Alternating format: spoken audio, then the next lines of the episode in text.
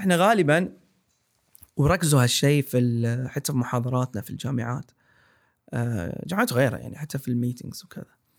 إنه دائما يقول لك ماذا؟ ما يعلمك كيف أصعب مجتمع تقدر إنك أنت تثبت فيه شيء هو المجتمع العلمي لأن الكل يتسابق الا أنه يبي يثبت إنك أنت خطأ أو صح وياي. فما في سالفة إنه يلا خلينا نجامل. يا- صاحي ثلاثة أيام. 74 ساعة يعني ثلاثة أيام وساعتين. ووثقت التجربة وسويت اللي هو تحليل آه، دم وعلامات حيوية أول ساعة وآخر ساعة.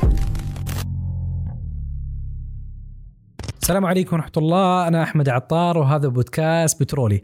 في كل سبت نستضيف شخصيات بترولية مميزة. نسمع قصصها ونناقش معها قضايا مهمة لكل شخص يريد صناعة مسار مهني عظيم. ضيفنا في هذه الحلقة هو المهندس علي البحراني. درس الهندسة الميكانيكية في جامعة البترول وهندسة الطاقة من فرنسا. المهندس علي مهتم بتبسيط العلوم والتواصل العلمي. آه، الآن كلنا عنده خلفية بسيطة عن العلوم والكيمياء لكن كثير من المستجدات التقنية والعلمية من الصعب أن إحنا نبحث عنها بشكل شخصي. دور المهندس علي هو تبسيط هذه المعرفة وهذه العلوم. آه، أحد الأسئلة أصلا هل نحن بحاجة حقيقية لمعرفة العلوم؟ كيف ممكن معرفتنا بالكون آه، تغير من حياتنا للأفضل؟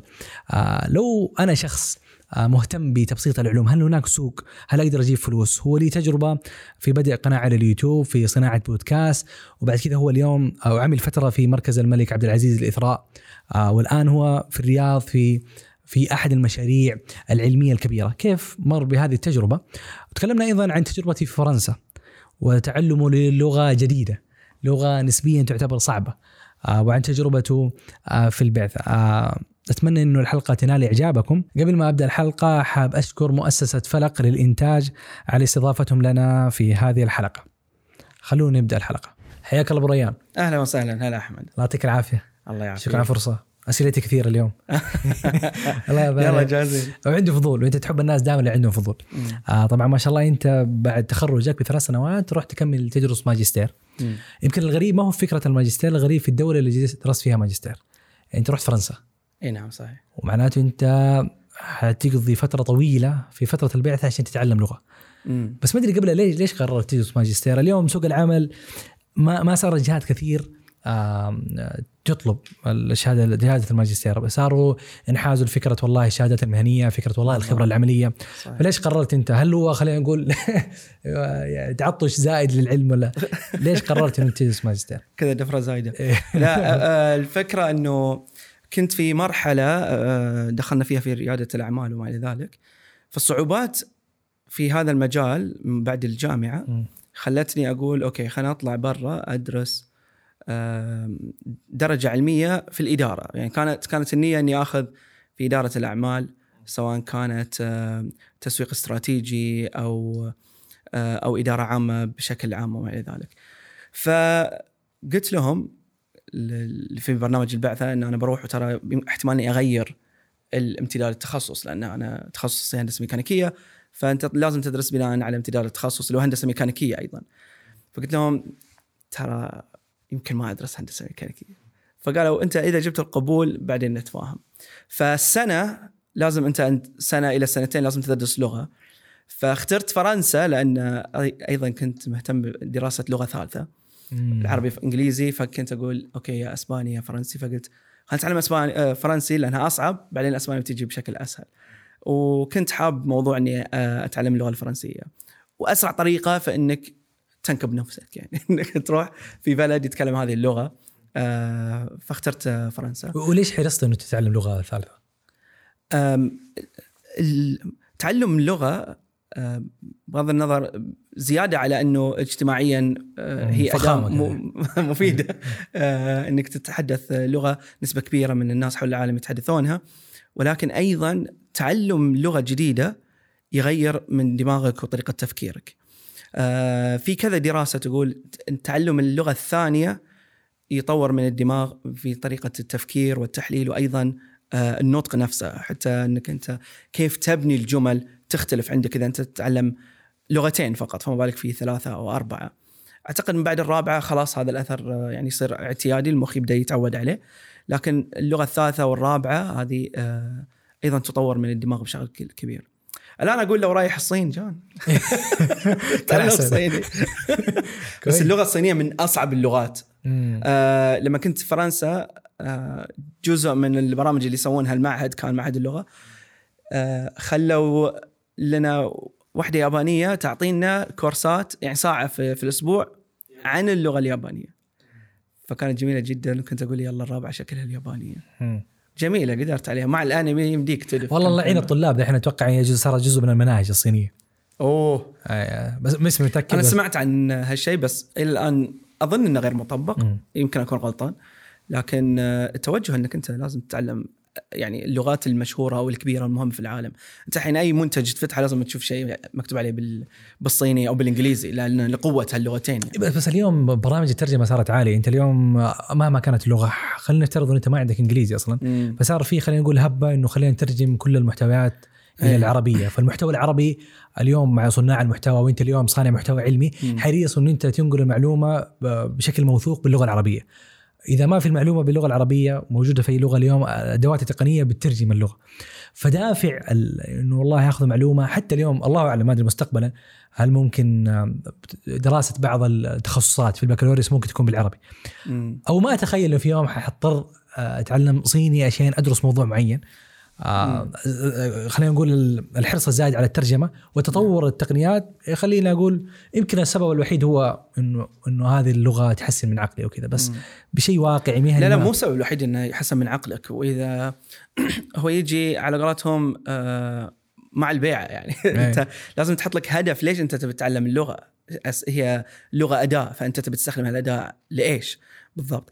فاللي في القطاع الأكاديمي أو القطاع المهني اللغة الإنجليزية هي الأداة الأقوى الآن. حتى لو مع وجود ترجمة حتى لو أنت في بلد عربي لغته الرسمية عربية تعلم اللغة الإنجليزية هذا مهم جدا.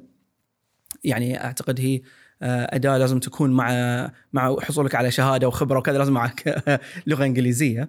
لأنه مهما الناس ترجموا فهم بيترجمون العلوم اللي قضى عليها وقت من الزمن.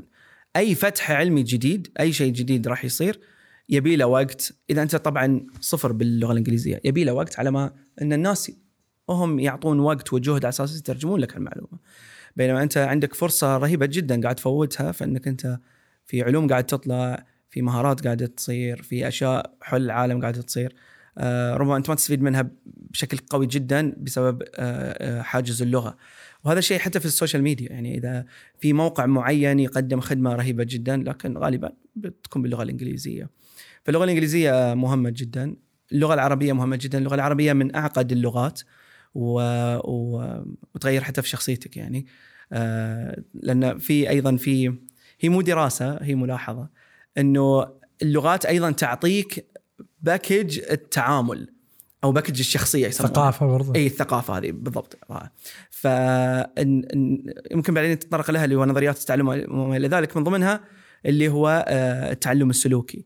فلأن أنت تخالط ناس يتكلمون نفس اللغة فغالبا من نفس الثقافة فغالبا عندهم نفس طريقة ال- التحرك أو نفس طريقة آه، رؤيتهم للأشياء وتفاعلهم معها تبدأ أنت تصير آه، مثلهم قريب منه.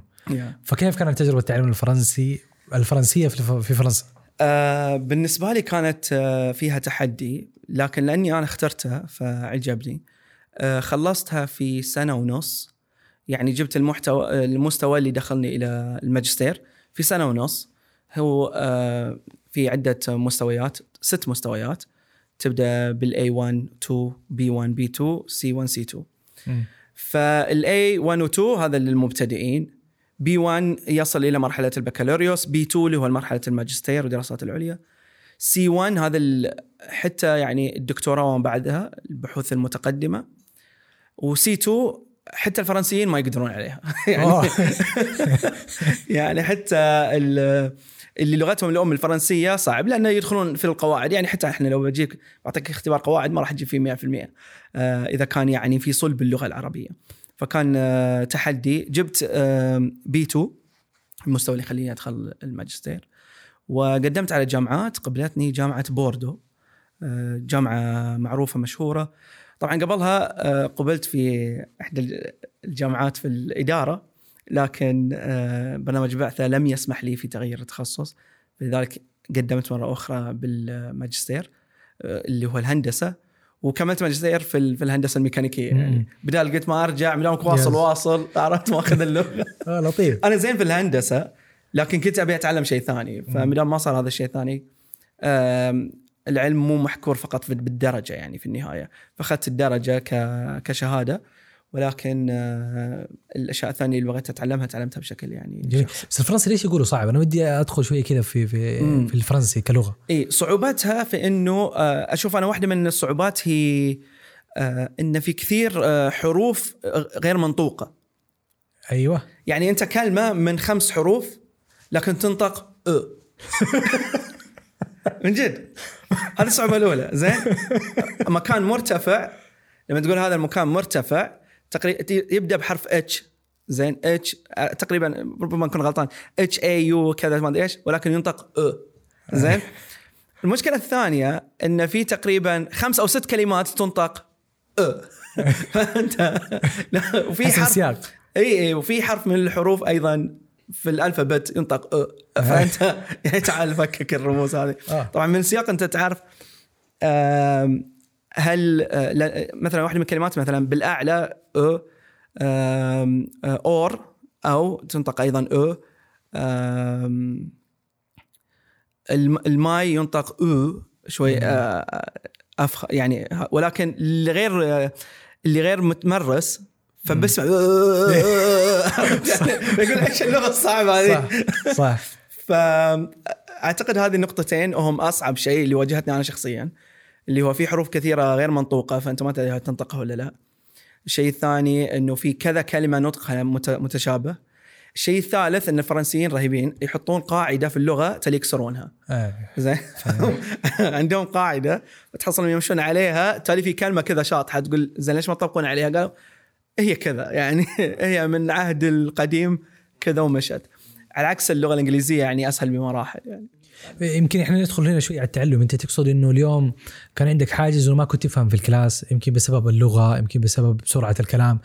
فنمت عندك عادة إنه ترى المعلومة إذا ما فهمتها من أول مرة ترى ما هي مشكلة. إيه. ما أحبط نفسيا. ترى في طرق أخرى. ممكن أنت تكون إنسان بصري فالدكتور لما قالها ما استوعبتها. فممكن لو شفتها على شكل صور تتعلمها. ممكن أنت إنسان عندك تفاعل اجتماعي عالي. فلما يجي شخص 1 to 1 يشرح لك هي. فهنا يمكن أتوقع إنك تتكلم على مسألة إنه ترى في وسائل مختلفة لتلقي المعلومة أكتشفها. ممكن المشكلة ما تكون في المعلومة أو ما صح. تكون في المعلم وإنما هو نوع مختلف. بالضبط. وهذا ربما يقودنا للموضوع اللي هو نظريات التعلم. زين إحنا كبشر كيف نتعلم؟ ففي خمس نظريات آه، أساسية اللي تقريبا أنا أكون معتمد عليها أو يعني في في نظريات كثيرة.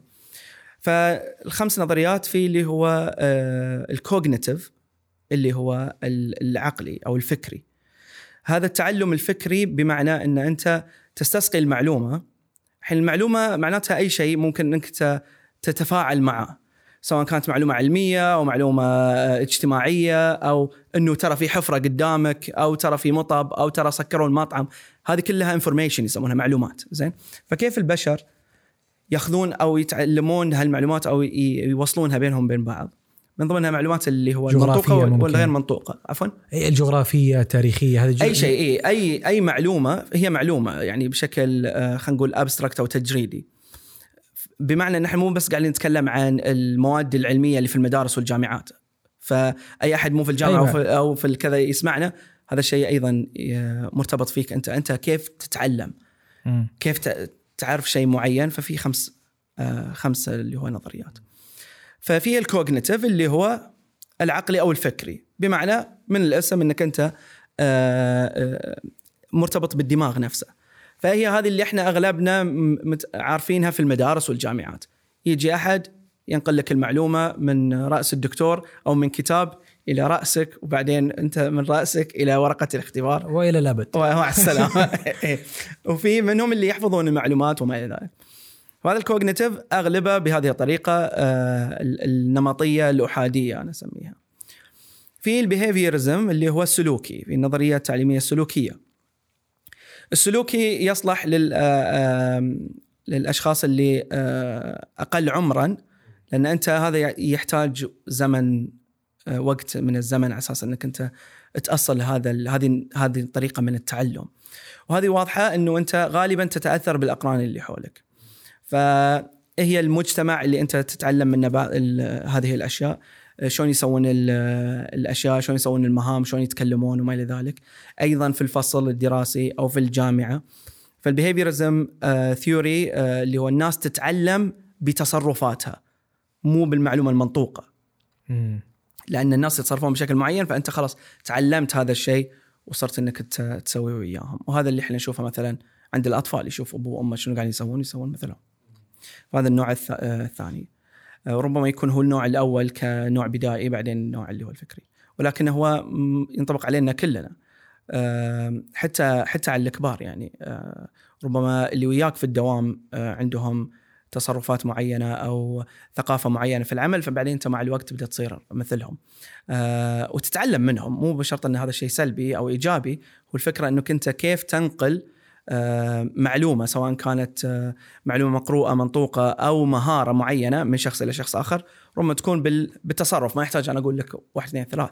النظرية الثالثة اللي هو آه، تكون connectivism theory اللي هو التواصل. خلينا نقول connection أسهل. فنظرية التواصل هذه آه، أو ال connect آه، خلينا نجي بالبناء النظرية البنائية. آه، اللي هو constructivism النظرية البنائية هذه حلوة لأنها بدأوا بعض ال- ال- ال- المدارس خصوصا الخاصة والعالمية وإن شاء الله نشوفها أيضا في المدارس الحكومية الجامعات وما ذلك إنه المتلقي المعلومة عنده آه، رأي في في المعلومة نفسها. هي بنائية بمعنى أنت تعطيني معلومة مو كاملة ومو مطلقة وأنا أعطيك أبني عليها من الأشياء السابقة عندي. فمثلا لو نتكلم عن أي شيء مثلا سيارات كهربائية أو لو نتكلم مثلا سفر إلى القمر وما إلى ذلك. فهي مو مو عملية احاديه إن شخص يعطيك كل المعلومات وت- وتحطها في دماغك وخلاص. لا إنه يعطيك ربما تساؤل. فأنت لأن عندك مخزون من المعلومات سابقا تقدر تحطها كمعلومات أو أسئلة آه وتبني عليها. فالفكرة هي تفاعلية ما بين آه، مقدم المعلومة وما بين مستقبل المعلومة. فذلك يقولون كونستركتيفيزم ال connections هي بسبب تواصلك مع الآخرين. آه هذا التواصل يعطيك ال- المعلومات بالطرق الثلاثة اللي إحنا قلناها. يمكن تتواصل مع ناس آه فتتعلم منهم بطريقة مباشرة غير مباشرة بال- بالسلوك آه معلومات وما إلى ذلك. أفضل آه أفضل أسلوب بالنسبة لي هو ال experimental اللي هو التجريبي هذا خامس واحد. إيه وهذا اللي هو فكرته إنه آه، التعلم آه، بالفعل أو learning by doing. فأنت بدل ما إني أنا أقول لك آه، أعلمك شيء مثلا عن نظرية نيوتن أخليك تسوي تجربة ومن هذه التجربة أنت تستسقي النتائج. بعدين أقول لك هذه النتائج ترى موجودة في منهج الفيزياء واسمها مثلا نظرية نيوتن الثانية ولا كذا ولا وما إلى ذلك. فهي آه، هذه هذه هذه الدوائر الرئيسية اللي غالبا البشر يتعلمون فيها، يتعلمون من بعض من تواصلهم يتعلمون من تصرف أو يتعلمون cognitive بشكل علمي أو ذهني مباشر أو بالتجربة. خلاص أنت لمست النار حارة خلاص ما يحتاج تتعلمني اياها مره مم. أنا لمستها وشفت أنها حار المعلومه هذه كيف ممكن تفيدني اليوم كشخص في في دراستي؟ كيف تفيدني أنا شخص اليوم في وظيفتي؟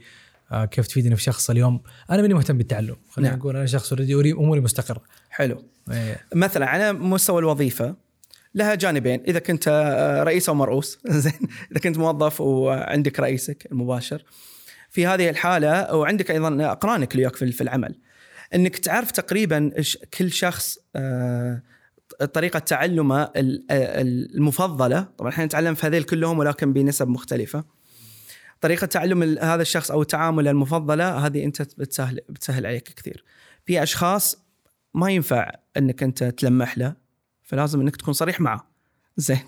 ما يعني ما يلقطها وهي طايرة. هي لازم تحطها على صحن وتقول له تعطي إياه يلا إني عارفه زين. فهذا تستخدم معاه مثلا الأسلوب الكوجنيتيف اللي هو ال ال ال الذهني أو الفكري إنك خلاص واحد اثنين ثلاث مباشر وما إلى ذلك.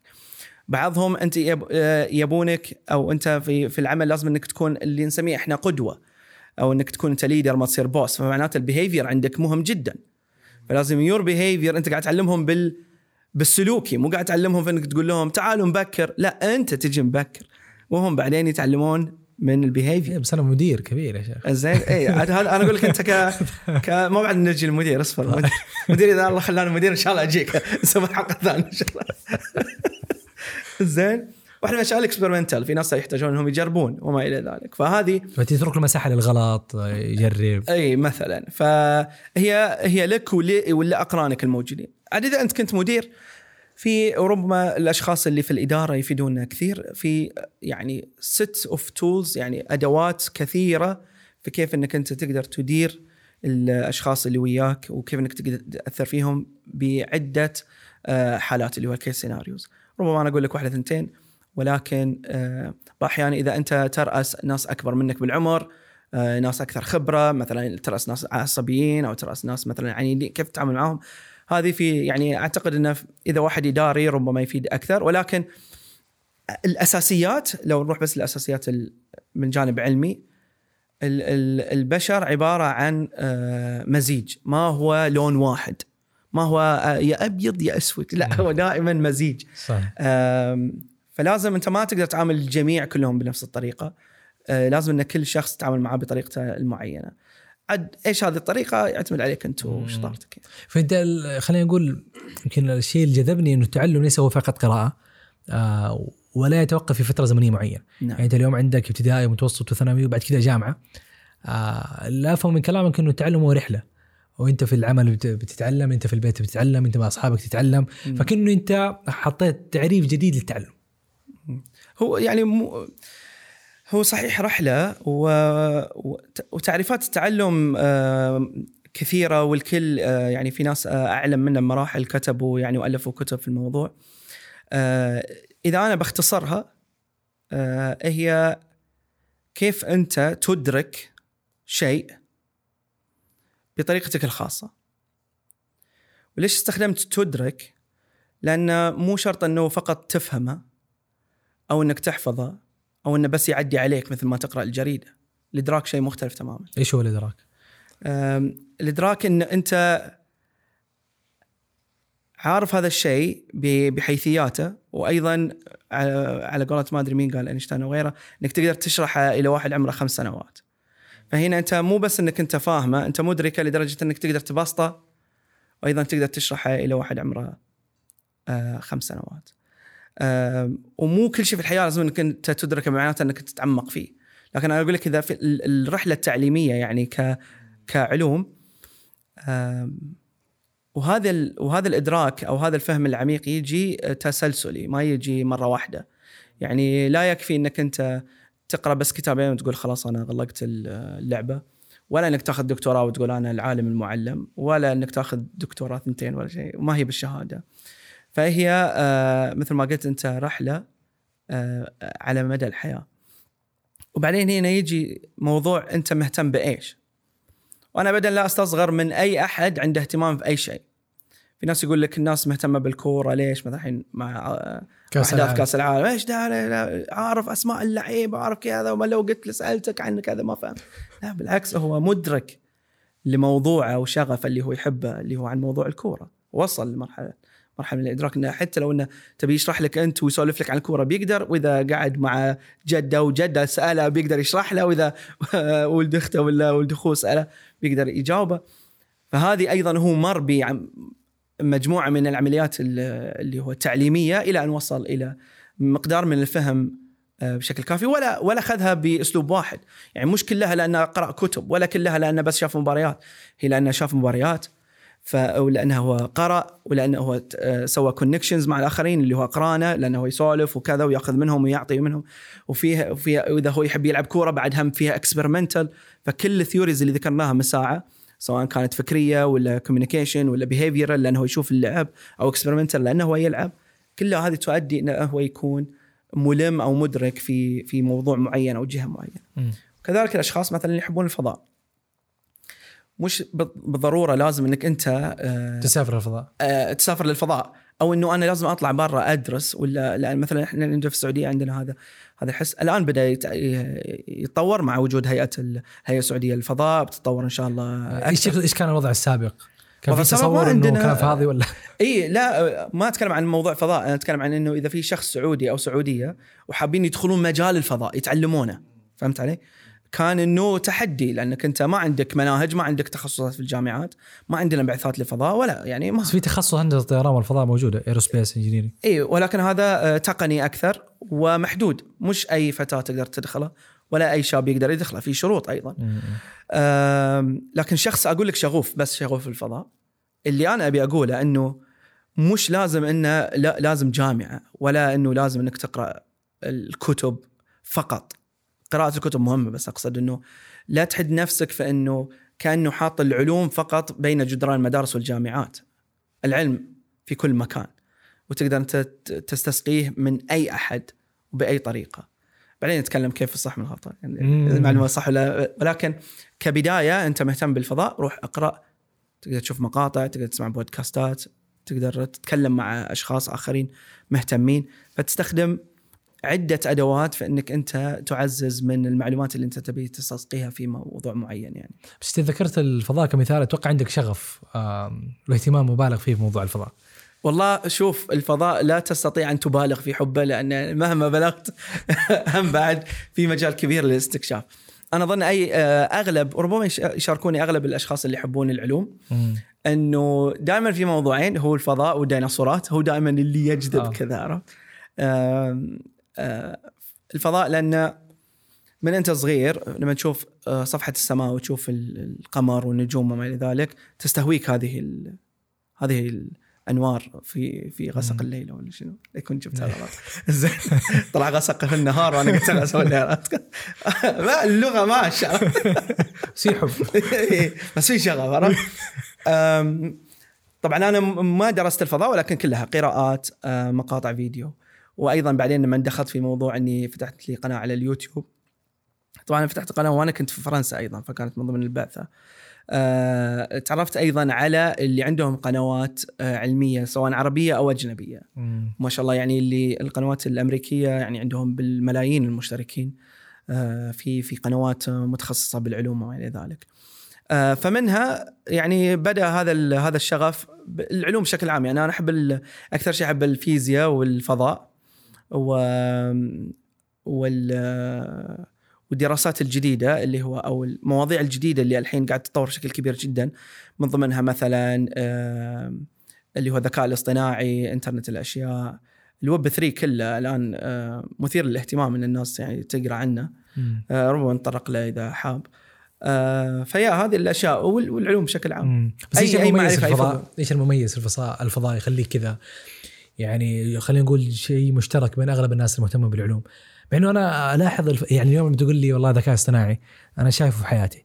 لما تتكلم عن الفيزياء برضو الفيزياء وعلاقتها مثلا بأشياء كثيرة موجودة اليوم في يومي.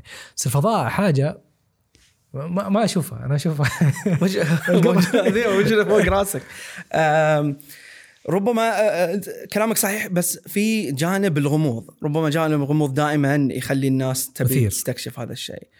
آه، فلذلك لما مثلا يقول لك الثقوب السوداء عرفت؟ أو يعني مثير للاهتمام؟ خلينا مع إن علميا هو ما له لون يعني مش أسود بس لأن الفضاء آه، ما في نور هناك فيبين إنه هو أسود.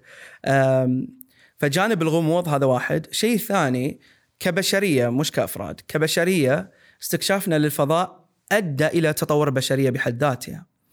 يعني كثير من الاختراعات التي ظهرت أو الاكتشافات اللي اختراعات كأجهزة صارت بسبب الحراك الكبير جدا في عملية السباق إلى الفضاء آه، في الستينات.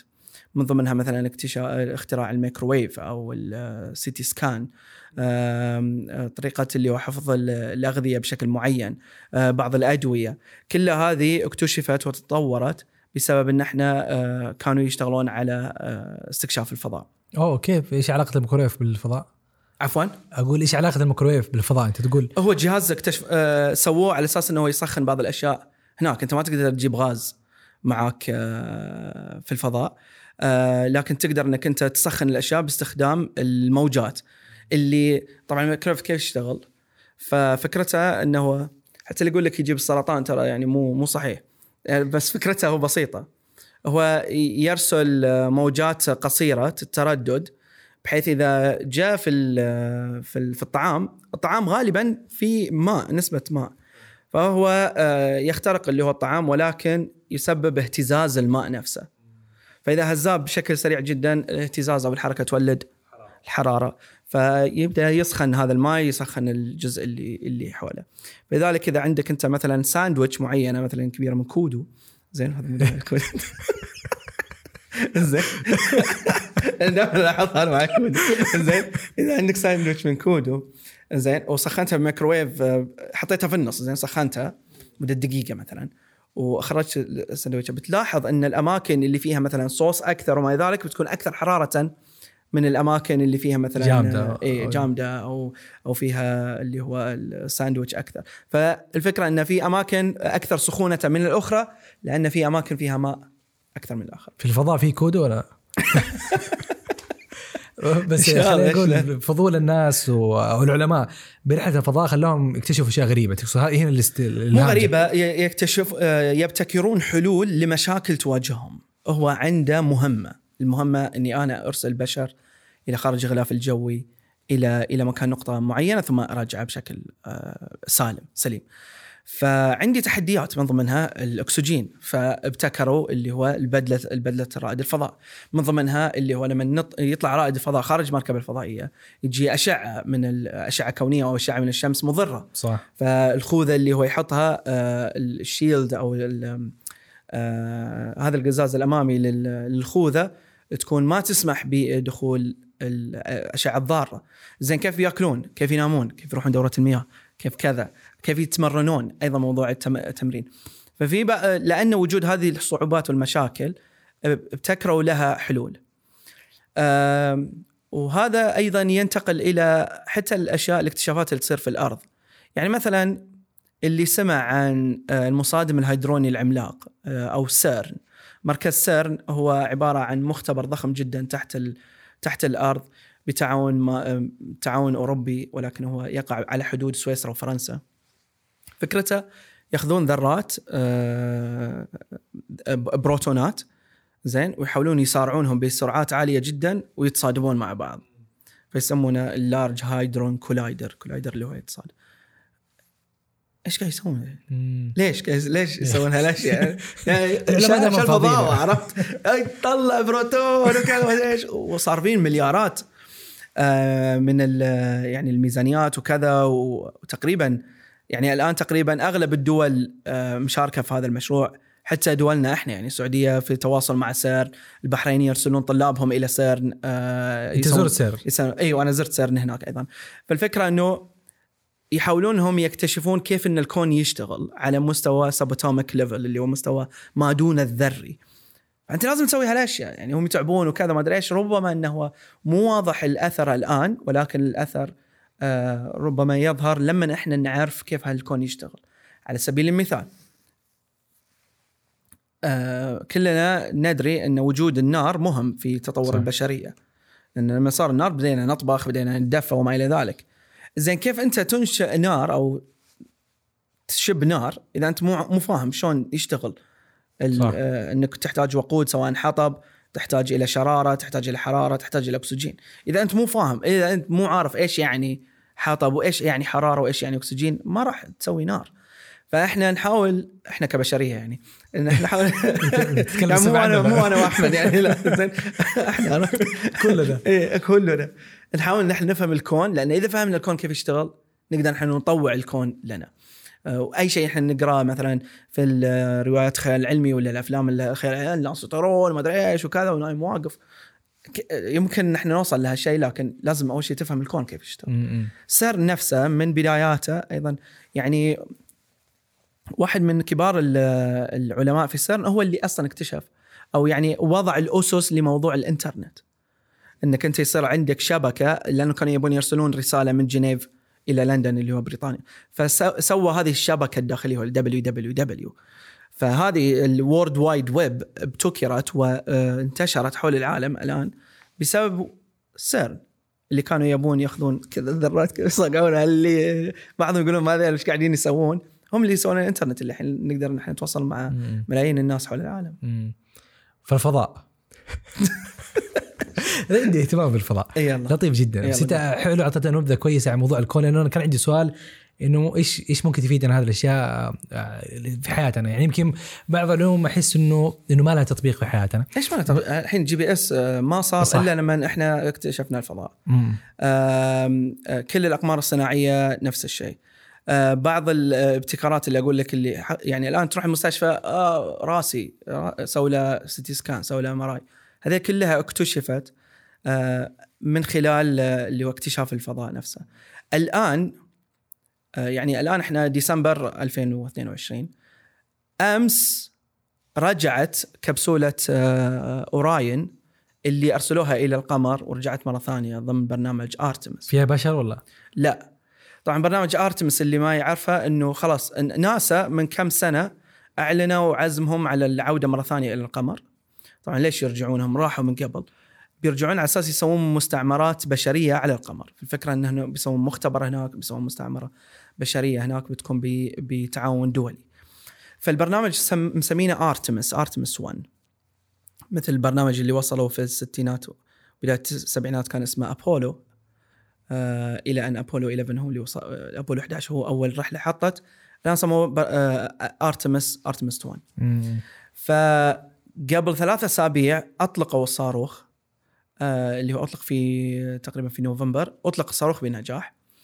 طبعا هم من August يعني من نص السنة كانوا يبون يطلقونه ولكن دائما ي- يأجلون الإطلاق بسبب إما الجو أو بعض ال checks اللي هذا وما ذلك. عموما ما عليك بالطويلة أطلقوا الصاروخ ولكن آه، آه، إطلاق تجريبي وغير مأهول بس يبون يشيكون النظام نظام الصاروخ نفسه. إنه يطلق آه، من الكرة الأرضية يدور على الكرة الأرضية ثم مرة ثانية يروح إلى القمر ويدور حول القمر ثم يرجع مرة ثانية والكبسولة هذه أو قمرة القيادة نفسها تحط في المحيط ويجون يأخذونها. أمس بارحة تاريخ 11 ولا اليوم 11 آه. أمس آه، آه، وصلت ب- بسلام. بعد 25 يوم يعني غالبا هالرحلة هذه تكلف تأخذ وقت ثلاثة أسابيع. إنك تروح القمر وترجع بدون ما إنك توقف يعني. في ثلاثة أسابيع. ف وكان في بث مباشر طوال الوقت يعني. كانوا في. كاميرات تسحب على داخل كاس العالم ويشغل المدحق الاثنين. لا في النهاية شيء يعني شيء يعني. شيء ممل يعني إنك تشوف بس آه، بعدين. بس إيش انه الموبيل معليش أي واحد. إنك يعني هي نفس الكاميرا. على نفس. الغرفة لمدة ثلاث أسابيع. إيش بتشوف؟ ما في. أحد يعني. بس إنه الفكرة كانوا يبون يشوفون كل شيء. وطبعا في مستشعرات وكذا. هذه الكاميرات حاطينها بس للناس يعني. فالآن بيدرسون ال- ال- اللي هو الكوكبيت أو قمره القيادة هذه أوراين اسمها. آه، وبيستخلصون منها الدروس المستفادة من هذه التجربة على أساس إنه في 2023 طبعا هم يزعمون انه في 2023 بيرسلون بشر. آم، غالبا غالبا إنه تؤجل يعني ما ما تكون بهالسرعة. ولكن الفكرة إنه إن شاء الله إذا الله أحيانا في في وقت حياتنا إحنا أو حياة الأجيال الجديدة اللي كانوا صغار راح تشوفون الناس يروحون إلى القمر رحلات سياحية ناس يروحون رحلات علمية لأن هناك بيكون في مختبرات في كذا. والفكرة الأبعد من ذلك يعني جهود إيلون ماسك إنه يا عمي إيش القمر؟ نبي نروح المريخ. عرفت؟ فهو أيضا ينظر إلى المريخ ولكن القمر مهم جدا لأنه يعتبر كأنه آه، محطة في نص الطريق فإنك تروح القمر ثم تروح المريخ. توقف ترانزيت في المطار. فكيف إن إحنا نوصل؟ وبعدين نقدر نصير multi-planetary species اللي هو كائنات متعددة الكواكب. طيب كيف نوصل لهذا الشيء؟ تبدأ يا عمي شوي شوي. طور صواريخ أصل ال lower orbit يسمونها تالي يصعد برا تالي يروح يكتشف الفضاء الخارجي تالي يروح للقمر. يعني من تطلق صاروخ لا، إيش فائده استكشاف الفضاء؟ إيش فائده إيش فائده نروح القمر؟ إيش فائده نروح المريخ؟ كلها هذه عبارة عن building blocks أو يعني آه، قطع تبني فيها البيت الكبير. طابوقه لحالها أنا بجيب الكذا بتقولي إيش فائده الطابوقه هذه ما منها فائده أصلا مملة. ولكن حط طابوقة على طابوقة إلى أن تصل إلى المبنى اللي تبي توصل له. فايضا استكشاف القمر الآن مهم إلى شيء أبعد ما بعد ال- القمر. المريخ أيضا نفس الشيء. آه وهذا اللي يميز البشرية يعني في الحقيقة إحنا ما ننتقد ال- اللي يقولون هالكلام ولكن هذا اللي يميز البشرية إن في منهم آه، الطموحين الحالمين ال visionaries هذول اللي يبون يسوون أشياء خارج المعتاد يبون يو- يوصلون إلى ما بعد هذا الشيء وفي الأشخاص اللي لا يطور الموجود آه، أهم شيء الموجود الآن أهم شيء هذا الجيل. أنا ليش أفكر بخامس جيل؟ عرفت؟ مثل بهالشكل. هذا مهم وهذا مهم هذا بيطورني الآن هذا بيطورني يطور البشرية بعدين. فكلنا آه، منظومة تساعد بعض يعني. متحمس تروح إحنا الفضاء اللي هو البشرية. والله كسياحة ممكن. آه. طبعا سووا هم رحلة آه، رحلتين اللي صاروا قراب من بعض اللي هو رحلة بلو اوريجن تبع جيف بيزوس اللي مؤسس امازون راح. اي هو سوى الحين شركة سموها بلو اوريجن طبعا هي شركة صواريخ والآن مثل سبيس إكس. فإيلون ماسك بدأ بسبيس إكس تالي جيف بيزوس اللي مؤسس أمازون سوى بلو اوريجن وسوى صاروخ. وفي عندنا اللي مؤسس محلات فيرجن أيضا. آه، سوى طيارة بس مو صاروخ. فطيارة توديك إلى تقريبا حافة الفضاء ثم تنزل. آه، لكن آه، آه، صاروخ مال أمازون لا يوديك إلى إلى شوي أعلى وتنزل. سبيس إكس فكرتهم إنهم يودون رحلات إلى الفضاء الخارجي يعني يوديك يوديك لفة إلى القمر ترجع يعني ثلاث ثلاث أسابيع بدل ما تقزرها بأوروبا تروح أوه. كذا إلى إلى الق- القمر وترجع. في المركبة طبعا ما تقدر تنزل. آه ولكن في المستقبل آه ربما يا ليش لا؟ آه بس وفي رحلات موجودة يعني. قاعدين يخططون له. في رحلات صارت اللي هو التجريبيه اللي قلت لك عنهم الثنتين اللي حقت فيرجن وبلو اوريجن هذه صارت. وكانوا هم فيها يعني آه، كان المؤسس فيها بشر. اللي إيه كان فيها المؤسسين نفسهم. يعني آه، جيف بيزوس مال امازون كان داخل الصاروخ وراح يعني. صعد ونزل وأيضا آه، آه، اسمه ريتشارد أعتقد مال فيرجن نفس الشيء. يعني هم على أساس يعني يثبتون إن شغلنا صح ويشتغل فسووهم. وإيلون ماسك يزعم إنه في يوم من الأيام نقدر نعيش على المريخ إي هذا هذه بس فكرته ما هذا شيء من ناحية علمية ممكنة يعني نتكلم على درجة حراره لما نتكلم على جاذبية لما تتكلم على ال- الشمس وال... هل هذه أشياء يعني ممكن الانسان يعيش حياة طبيعية في مكان غير الأرض؟ اي كلها آه، نسميها صعوبات أو تحديات. آه، فلذلك دائما الآن العلماء والمهندسين يحاولون يجدون حلول لهذه ال- التحديات. من ضمنها قبل كم سنة ما أدري جوجل أو غيرها آه، سووا مسابقة ضخمة جدا. يعني ال- الجوائز كانت بالملايين عن مين يصمم تصميم لل habitat أو المنشآت السكنية اللي ممكنها تصير على سطح المريخ. فالفكرة مو انت تصممها يعني 3D ما تحتاج graphic design تحتاج مهندسين وعلماء. على أساس إنك أنت آه، تحاول إنك تحط ال- ال- الخيار الأمثل وليش أنت سويته بهذه الطريقة. فكانت مسابقة علمية يعني وأعلنوا عن الفائزين وكذا.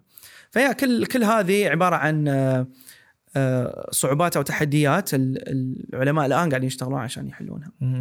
فتقول لي إنه في نوعين من الناس في النوع اللي يقول لك يا عمي خلينا أنا في العشر سنوات حقتي حتى حتى 20 30 بالنسبة له كثير فاهم؟ ما يعرف إيش بيسوي في 20 30 وفي ناس من نوع من الناس عنده كذا خلينا نقول في شغف في فضول دائما يحب يتساءل دائما يحب مم. وهذا اللي يخليه يسوي أشياء غريبة. في البداية تكون غريبة. في البداية يكون ما لها داعي. بعدين مع تراكمها آه يصير هذا. ليش الفضول مهم في حياتنا؟ دائما يعني خلينا نقول في كل بودكاست وفي كل لقاء تقول للمستمعين شكرا لفضولكم شكرا الفضول إيش سوى في حياة الإنسانية؟ ليش الفضول شيء مهم؟ اي آه، الفضول هو اللي خلى آه، كل هالاكتشافات آه، تطلع. يعني أغلب ال... طبعا أنا أعزها لسببين ال- الفضول وال- والصدفة. فلما تقرأ بالاستكشاف العلمي اللي يصير يا إنه فضول واحد ملقوف قال يقول خلينا نسوي هالدراسة المعينة يكتشف حاجة أو صدفة. يعني من ضمنها أظن البنسلين طلع بالصدفة بعض الاكتشافات كذا بالصدفة صارت. ف والصدفة تصير لأنك أنت أصلا قاعد تتحرك قاعد تتحرك قاعد تسوي قاعد تسوي شيء قاعد مو. قاعد كذا. صح. يعني حتى قصة نيوتن إنه قاعد كذا تحت الشجرة مشكوك في امرها يعني. ولكن الفضول هو اللي يخلي البشرية تطرح الأسئلة وهنا ال... هنا الجانب المهم. طرح التساؤلات هي اللي تخلي الأشخاص آه، يبحثون عن آه، جواب للمجهول ويحاولون إنهم يطورون يحاولون إنهم يوجدون حلول. جميل جميل. أو يمكن السؤال اللي في بالي أنت ما شاء الله كيف محافظ على الفضول اللي عندك إلى اليوم. يعني اليوم خلينا نقول واحد بداية حياته الدراسيه في تعلم في قراءه فهو في مود خلينا نقول الأخذ والاكتساب. تخرج من الجامعة يبدأ يغرق في الحياة العملية. أنت اليوم ما شاء الله يمكن تقريبا 10 سنوات من تخرجك وما زلت محافظ على خلينا نقول حد معين من القراءة حد معين من الفضول بتسأل أسئلة يمكن الأطفال هم يسألوها. بس احس الواحد مع العمر يبدا خلاص يعني هذه حياتنا ما ذاك لنا إيه. هذا لا وهذول إحنا يعني. فكيف محافظ على لاقه الفضول؟ وليش اليوم في أشياء وأسئلة غريبة تدور في بالك؟ إيه. هو أعتقد ربما جانب مهم جدا منها إنه مقدار اطلاعك وتعرضك لل- للأشياء الجديدة. إذا خليت واحد في نفس الروتين بمعنى نفس المعلومات اللي يحصلها في كل 24 ساعة في كل يوم وتتكرر بدون شيء جديد ربما مع الوقت خلاص راح يمسك في هذا السيستم أو هذا النظام. آه وربما ما يتعلم آه، شيء جديد أو ما في شيء آه، جديد يثير انتباهه. ففكرة ال- الفضول بالنسبة لي هي أنا أعكسها قاعد تبحث عن الأشياء الجديدة اللي تصير، الأشياء الجديدة أقصد فيها الجديدة عليك مو الجديدة يعني ترندز ولا شيء أو جديدة على البشرية، جديدة عليك أنت لأن أنت مهما تعلمت فأنت ما تعرف كل شيء. فمهما تعلمت عن الفضاء إلا أن في معلومة معينة أو شيء صار ما ما تعرفه. فموضوع الاطلاع القراءة ال- أنا بالنسبة لي موضوع القراءة ربما هذه هذه قصة ممكن نقولها. أنا من الأشخاص اللي آه، بحب أقرأ. أنا أنا يعني ما يعني تعطيني كتاب ما أحب أقرأ أفتح الكتاب وأقرأه يعني كذا صفحة صفحة سطر سطر اولا أنا أحس ان ما ما أقدر إني أنتبه وبعدين آه، أحس يجيني نعاس فجأة يعني حتى لو إني صاحي من أمسك الكتاب كذا هد الكتاب لا صح صح كذا وأسوي من أيام الجامعة كنت ملاحظه ولا؟ آه إيه من أيام الجامعة. آه حتى المدرسة بس المدرسة كانت يعني وضعها مختلف. ولكن الجامعة إيه يعني أنا ابدا ابدا لم أقرأ جميع الكتب اللي عندي ال- الجامعية. آه قراءتي تكون آه آه، دائما من الأعلى إلى ال- إلى التفاصيل. فدائما يعني من أفتح الكتاب أو الصفحة أقرأ آه، بس العناوين وال- والأشياء ال- الأساسية الكبيرة وبس خلاص. بس أعرف فكرة هذا إيش قاعد يقول وإذا في معادلة معينة ولا في شيء كذا ولا في شيء لازم ينحفظ هذا خلاص حفظ لازم تحفظه. فأحفظها. دائما كان عندي أوراق أكتب فيها الأشياء اللي كانها ملخصات لي أنا. فالكتب آه، علاقتي معها شوي متوترة. فدائما تسمعون ناس أنا أسمع إن اقرأ والقراءة وكذا ونهل المعرفة من القراءة ولا لما تقول له كيف تتعلم القراءة كيف القراءة. أوكي طيب. تسوي مشاكل. زين إي أنا زين. قراءة مهمة وجميلة ورائعه وكل شيء ممتاز. وهي أصل أصل العلم أصلا. يعني العلم لم ينتشر إلا عند اكتشاف طريقة الكتابة ونقل المعلومة من الدماغ إلى شيء مكتوب سواء كانت على جلود الحيوانات أو كانت البردي أو الورق لاحقا. زين الآن إحنا في العهد الجديد آه الإنترنت وكذا وما أدري إيش استسقاء المعلومة لم لا يقتصر فقط على الكتب الآن. الآن تقدر تتعلم آه مثل ما قلنا عن طريق ال- الكلام مع الشخص والآن يسمونهم اللي هو ال coaching أو ال- ال mentors آه بحيث انه في شخص يكون هو عنده هذه المعلومات وهالمهاره وكذا وأنت تستسقي منه عن طريق ال experiential اللي قلنا اللي هو الت- التعلم بال بال بالتجربة معه. آه أنا بالنسبة لي آه نفعني كثير إني أقرأ آه الكترونيا فلذلك شريت لي اللي هو الكندل اللي هو اللوح ال- الإلكتروني أحسه على عيني أفضل و... من الكتاب اي لأنه ليش؟ تكبر الخط. زين. فتقول قريت آه، صفحات واجد بينما انت قريت ربع صفحة حقيقية أصلا. صح. فتحس إنك أوه okay يلا خلاص يلا اللي بعده اللي بعده. لو تجمعهم هذه في كتاب توك في صفحة واحدة عرفت؟ صح صح. فهذه واحدة. الشيء الثاني آم، ال ال مثل ما أنت قلت في بداية الحلقة وأعتقد إن الاغلب يعرف هذا الشيء إنه في ناس يتعلمون أكثر عن طريق الكلام أو القراءة أو الاستماع أو النظر وما إلى ذلك. فبالنسبة لي كان مشاهدات المقاطع الفيديو مهمة جدا.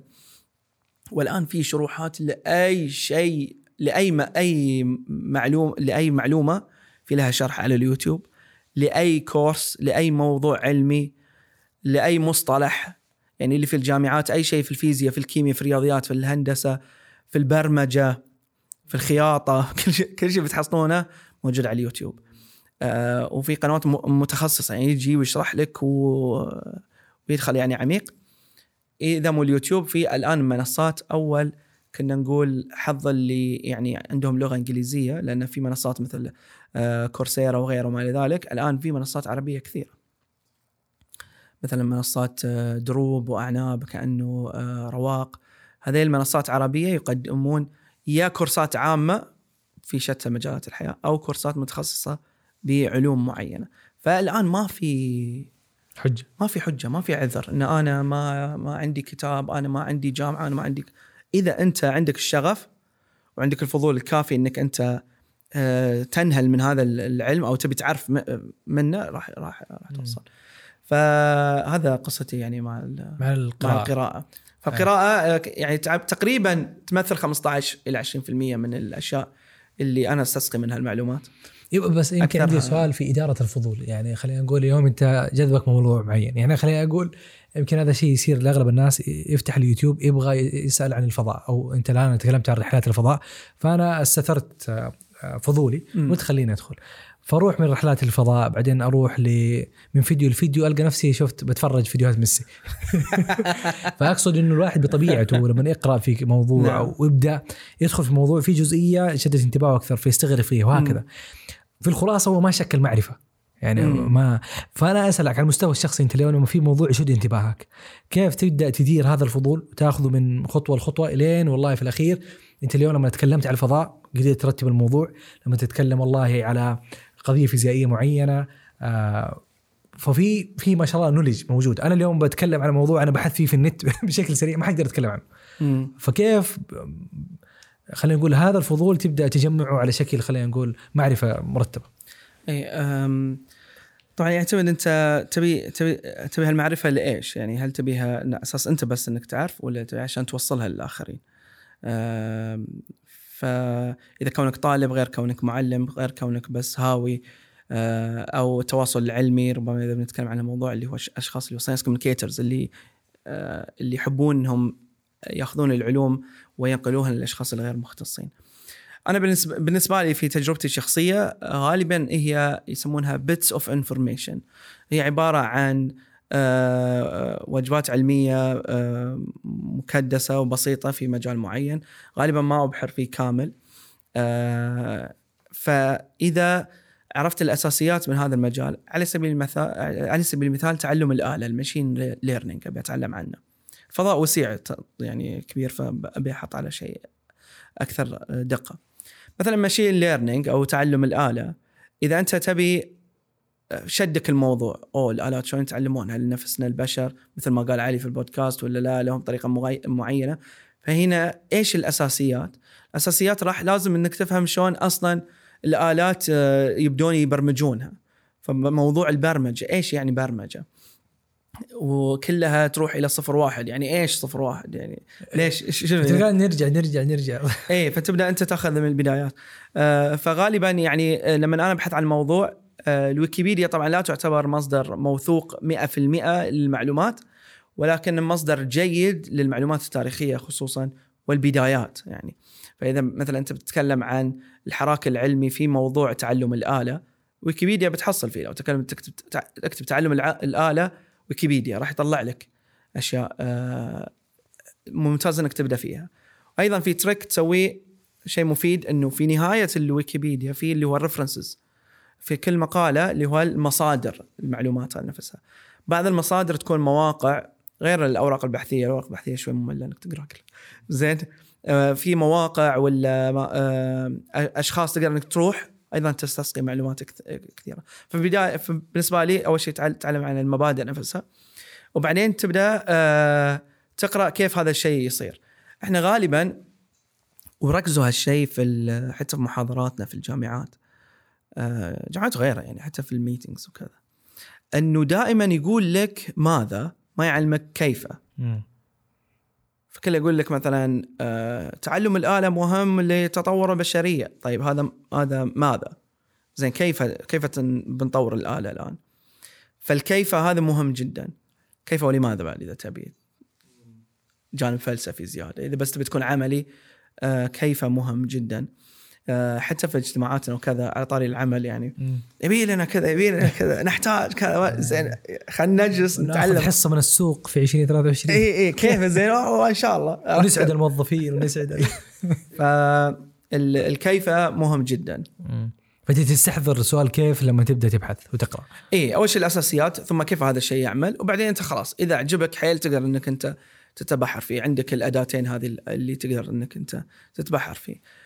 والله تبي تتخصص وخصص كل يوم تقرأ تقرأ فيه أو آه، في كورسات أو إنه كل آه، كل أسبوعين ثلاث تقرأ مستجدات في هذا الموضوع. فيعتمد يعني. بس خلينا ندخل شوية تفاصيل يعني. أنا اليوم جذبني موضوع آه خلينا نقول ال- الفضاء. رجعنا للفضاء إحنا. وأنا ما أعرف شيء. ما أروح- تكلمنا عن شيء ثاني الحين؟ من اللي كنت على الفضاء. ما طلعنا من نقطة الفضاء للحين يلا. خلينا نقول نيوتن. آه أنت تتكلم ما هذا الفضاء ما دخل من لا؟ دخل. أنا. ما عندي فضول. أنا بني آدم. قول لي قول لي. إيه، يلا يلا. أنا يجيب لي الفلوس. كلام العلماء هذا ما يأكل عيش. إيه. أنا اتكلم عن العيش. أنا اتكلم أول. أنا أتكلم عن هالشيء ما أدري إيش. وأقول فضول ما أدري إيش والشغف. واحد يقول الشغف ما يوكل عيش. ما يأكل عيش. ادرس الشيء اللي السوق يبيه توظف. طلع راتبك هذا اللي بيوكلك شغفك دخل على جنب مع إنه أنت عندك أتوقع تجربه مختلفة. الشغف اكلك عيش. اي اي. وحرجع لموضوع المحتوى العلمي. يلا. بس أنا بعرف إنه إيش الخطوات اللي أسويها. يعني اليوم أنا عندي فضول عشان إيش تسوي؟ يعني اليوم أنا عندي السيارات الكهربائية. نعم. ابى أبى أوصل خلينا نقول لي خلاصة معرفية في الموضوع. نعم. هل أروح أكتب في جوجل ولا أروح اليوتيوب؟ أنت آه. شخص عادي بس أنا مهتم شخص عادي بهالموضوع تبي تعرف. شو السالفة؟ يا سلام. طيب أول شيء تروح طبعا اذا إلى أنت عندك حلقة في البودكاست حقك حيكون أسهل بس أفترض ما لقيت. خلاص ابى أروح أبحث بنفسي ابى اجمعها بنفسي. إيه. ابى اخبز المعلومة بنفسي. نعم. إيش أسوي؟ آه، okay. فخلينا نقول النقطتين اللي أنا قلتهم في البداية إنه ال- الأساسيات وبعدين كيف يعمل هذا الشيء. فالأساسيات في عندنا سيارات كهربائية. أصلاً. اكتب سيارات كهربائية اكتب ويكيبيديا. حلو. هذا. يعني هذا اللي حي... أقل شيء وقت. تروح تقرأ عن السيارات الكهربائيه في ويكيبيديا. حلو. بيجيبون لك طاري مثلا تسلا. بيجيبون لك طاري بي إم دبليو بيجيبون طاري لوسيد. تروح تقرأ تقرأ تسلا. تقرأ عن تسلا. شلون بدأت ليش بدأت إيلون ماسك إيش سوى. ليش بطاريات تسلا مختلفة عن غيرها؟ ليش الحين بي إم قاعدة تحاول إنها تقلد بي إم وغيرها طبعا؟ إيش يميز لوسيد عن الموضوع؟ تقرأ لوسيد بعدين أوه ترى صندوق الاستثمارات شاري فيها. تقرأ ليش استثمر في لوسيد؟ الآن موجودة عندنا في السعودية. بعدين تحس ان في لها ارتباط لنا. لأن الحين كسعوديين وكناس المنطقة لا. ترى إحنا مستثمرين في قطاع السيارات هذا عندنا ال vision مالتنا اللي هو رؤية 2030 مرتبطة في الموضوع لما واحد من الأهداف هو تقليل الانبعاثات الكربونية. كيف تسويها؟ لازم توقف السيارات يا عمي. كيف توقفهم؟ لازم تجيب بديل. إيش بديل؟ عندنا metros عندنا مثلا اللي هو سيارات كهربائية وما إلى ذلك. وكلها تصير ترى هو مو switch يعني هو يبي له يبي الأثر اللي تحصله يبي له وقت.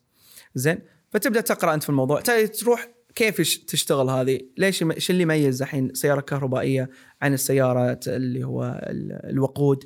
آه، إذا تبي تفلسف روح بعد شيء يميز الديزل عن الوقود كيف اللي هو كيفية آلية العمل. هنا تدرك بعدين أهمية السيارات الكهربائية أو تدرك بعدين أهمية السيارات ال- العادية وما إلى ذلك. فهذه ال basics يعني هذا تقصد ماذا كيف لماذا؟ اي مثلا yes آه، يا سلام عليك. آه فهي هي يمكن عندي هنا مشكلة إنه معلومات موجودة موجودة في اليوتيوب انت اليوم اي زي ما قلت اي كلمة موجودة في الحياة عن اي حاجة حتلقى اليوتيوب في فيديو حتلقى جوجل آه، عنده في مقال وهكذا حتلقى في تويتر واحد يتكلم عنه بس يجي السؤال انه أنا كيف اعرف معلومات صحيحة ولا لا؟ واتوقع انه جزء كبير من المعرفة اللي عندنا اليوم آه ما هو قد يكون ليس صحيح قد نعم. يكون غير دقيق صحيح. وكثير من الناس اللي تقدم العلوم آه وممكن يكون لها جماهيرية يمكن بالذات العلوم العلمية خلينا نقول. ممكن ما مبني على على فرضية مبني على على خيال عالم أنا ما أعرف. آه فيمكن إن السؤال جوا كمان أنا حوصل لمعلومه ال- السيارة الكهربائية. آه بس كيف أعرف المعلومة هذه حقيقية؟ كيف أعرف إنها واقع؟ حلو. هذا سؤال مهم جدا وخصوصا موضوع ال- البحث العام في جوجل. أه، يا يعطيك ال- الأكثر مشاهدة والآن أيضا ال sponsored أنت تقدر تدفع لجوجل بحيث إنه يحط محتواك في البداية. آه هنا خلينا ناخذ خطوة شوي لورا على أساس نت- نتكلم آه، المنهج العلمي. إيش العلو العلماء كيف يقررون إن هذا الشيء صحيح أو حقيقة أو شيء يعتد به؟ كيف نعرف إن المعلومه صح ولا خطأ؟ هذه ربما أحد الأسئلة أيضا اللي ذكرت في تويتر. آه، المنهج العلمي قائم على لما نحن نسمع آه، فرضية ونظرية وما إلى ذلك. ربما أنت قلت مبني على ف- نظرية أو فرضية. الفرضيه هي عبارة عن آه، آه، افتراض. الفرضية عبارة عن افتراض. فرضية هي عبارة عن اسامبشن أو افتراض. بمعنى أنا أفترض لأن هذا من رأسك. أنا تفترض أنت ما بعد تسوي شيء. فأنا أفترض إنه إذا وضعت الوقود مع حرارة وفيه أكسجين ربما يطلع نار. هذا فرضية. لذلك فرضيات عد واغلط. آه فرضيات يعني حتى اللي نسمع مثلا اللي يقول لك الأكوان المتعددة الأكوان المتوازية ال wormholes وما إلى ذلك كلها assumptions أو فرضيات لكنها مبنية شوي على حسابات رياضية وما إلى ذلك. يقول لك لأن هذا الشيء كذا ربما يحدث كذا. وغالبا العلماء ال ال ال يعني اللي متبحرين في علومهم غالبا ما يستخدمون آه، نبرة القطع إنه هذا الشيء 100% صحيح دائما يقول لك ربما وفي احتمالية ويمكن. وبنسبة. إي وبنسبة كذا. مستحيل قطعا. على النقيض من ذلك الأشخاص اللي يعني مو فاهمين آه، حيثيات أي موضوع ربما يكونوا قطعيين. إنه مستحيل كذا إلا 100% لازم يصير. فهذا أيضا آه، نبرتين لازم إنك تكون أنت آه، يعني دقيق فيها اللي هو التعميم وال- وال- والجزم والقطع. عموما نرجع. ففرضية قائمة على افتراض. زين مثل ما قلنا إحنا مال النار. الآن ينتقلون إلى مرحلة اللي هو التجربه وبعدين ال data collection تجميع البيانات. فيسوون تجربة أكثر من مرة وفيها اللي هو الملاحظة ال observation وفيها ال data collection اللي هو تجميع معلومات. بعدين فيها جزئية الاناليسز اللي هو تحليل البيانات. فانا أسوي تجربة ولاحظ إيش يصير ودون المعلومات تالي أحللها تالي أطلع بنتيجة. هذه النتيجة أول ما تطلع من أول تجربة لا يعتد بها. يا سلام. لازم تسويها مرة ثانية. ولازم تسويها مرة ثالثة. وإذا طلعت في أكثر من مرة بنفس ال- ال- ال- النتيجة؟ النتيجة أيضا لا يعتد بها. أوه. لازم مجموعة من العلماء الآخرين يسوون نفس تجربتك في مكان آخر تحت ظروف مختلفة لكن تحت آه، عفوا نفس الظروف في مكان آخر بأدواتهم. بطريقتهم اللي أنت سويتها ويصلون إلى نفس النتيجة. فإذا أنت قلت في النهاية كتبت استنتاجاتك يا جماعة إذا جبتوا ورق وولاعة وحطيتوهم يم بعض بيطلع شيء مثل النار. وسويتها ثلاث مرات تضبطت. جاء أحمد قال الله أشوف أنا يلا. راح جاب ورق نوع مختلف لكن هو ورق. أنا جبت ورق آه مثلا قوي ورق خفيف.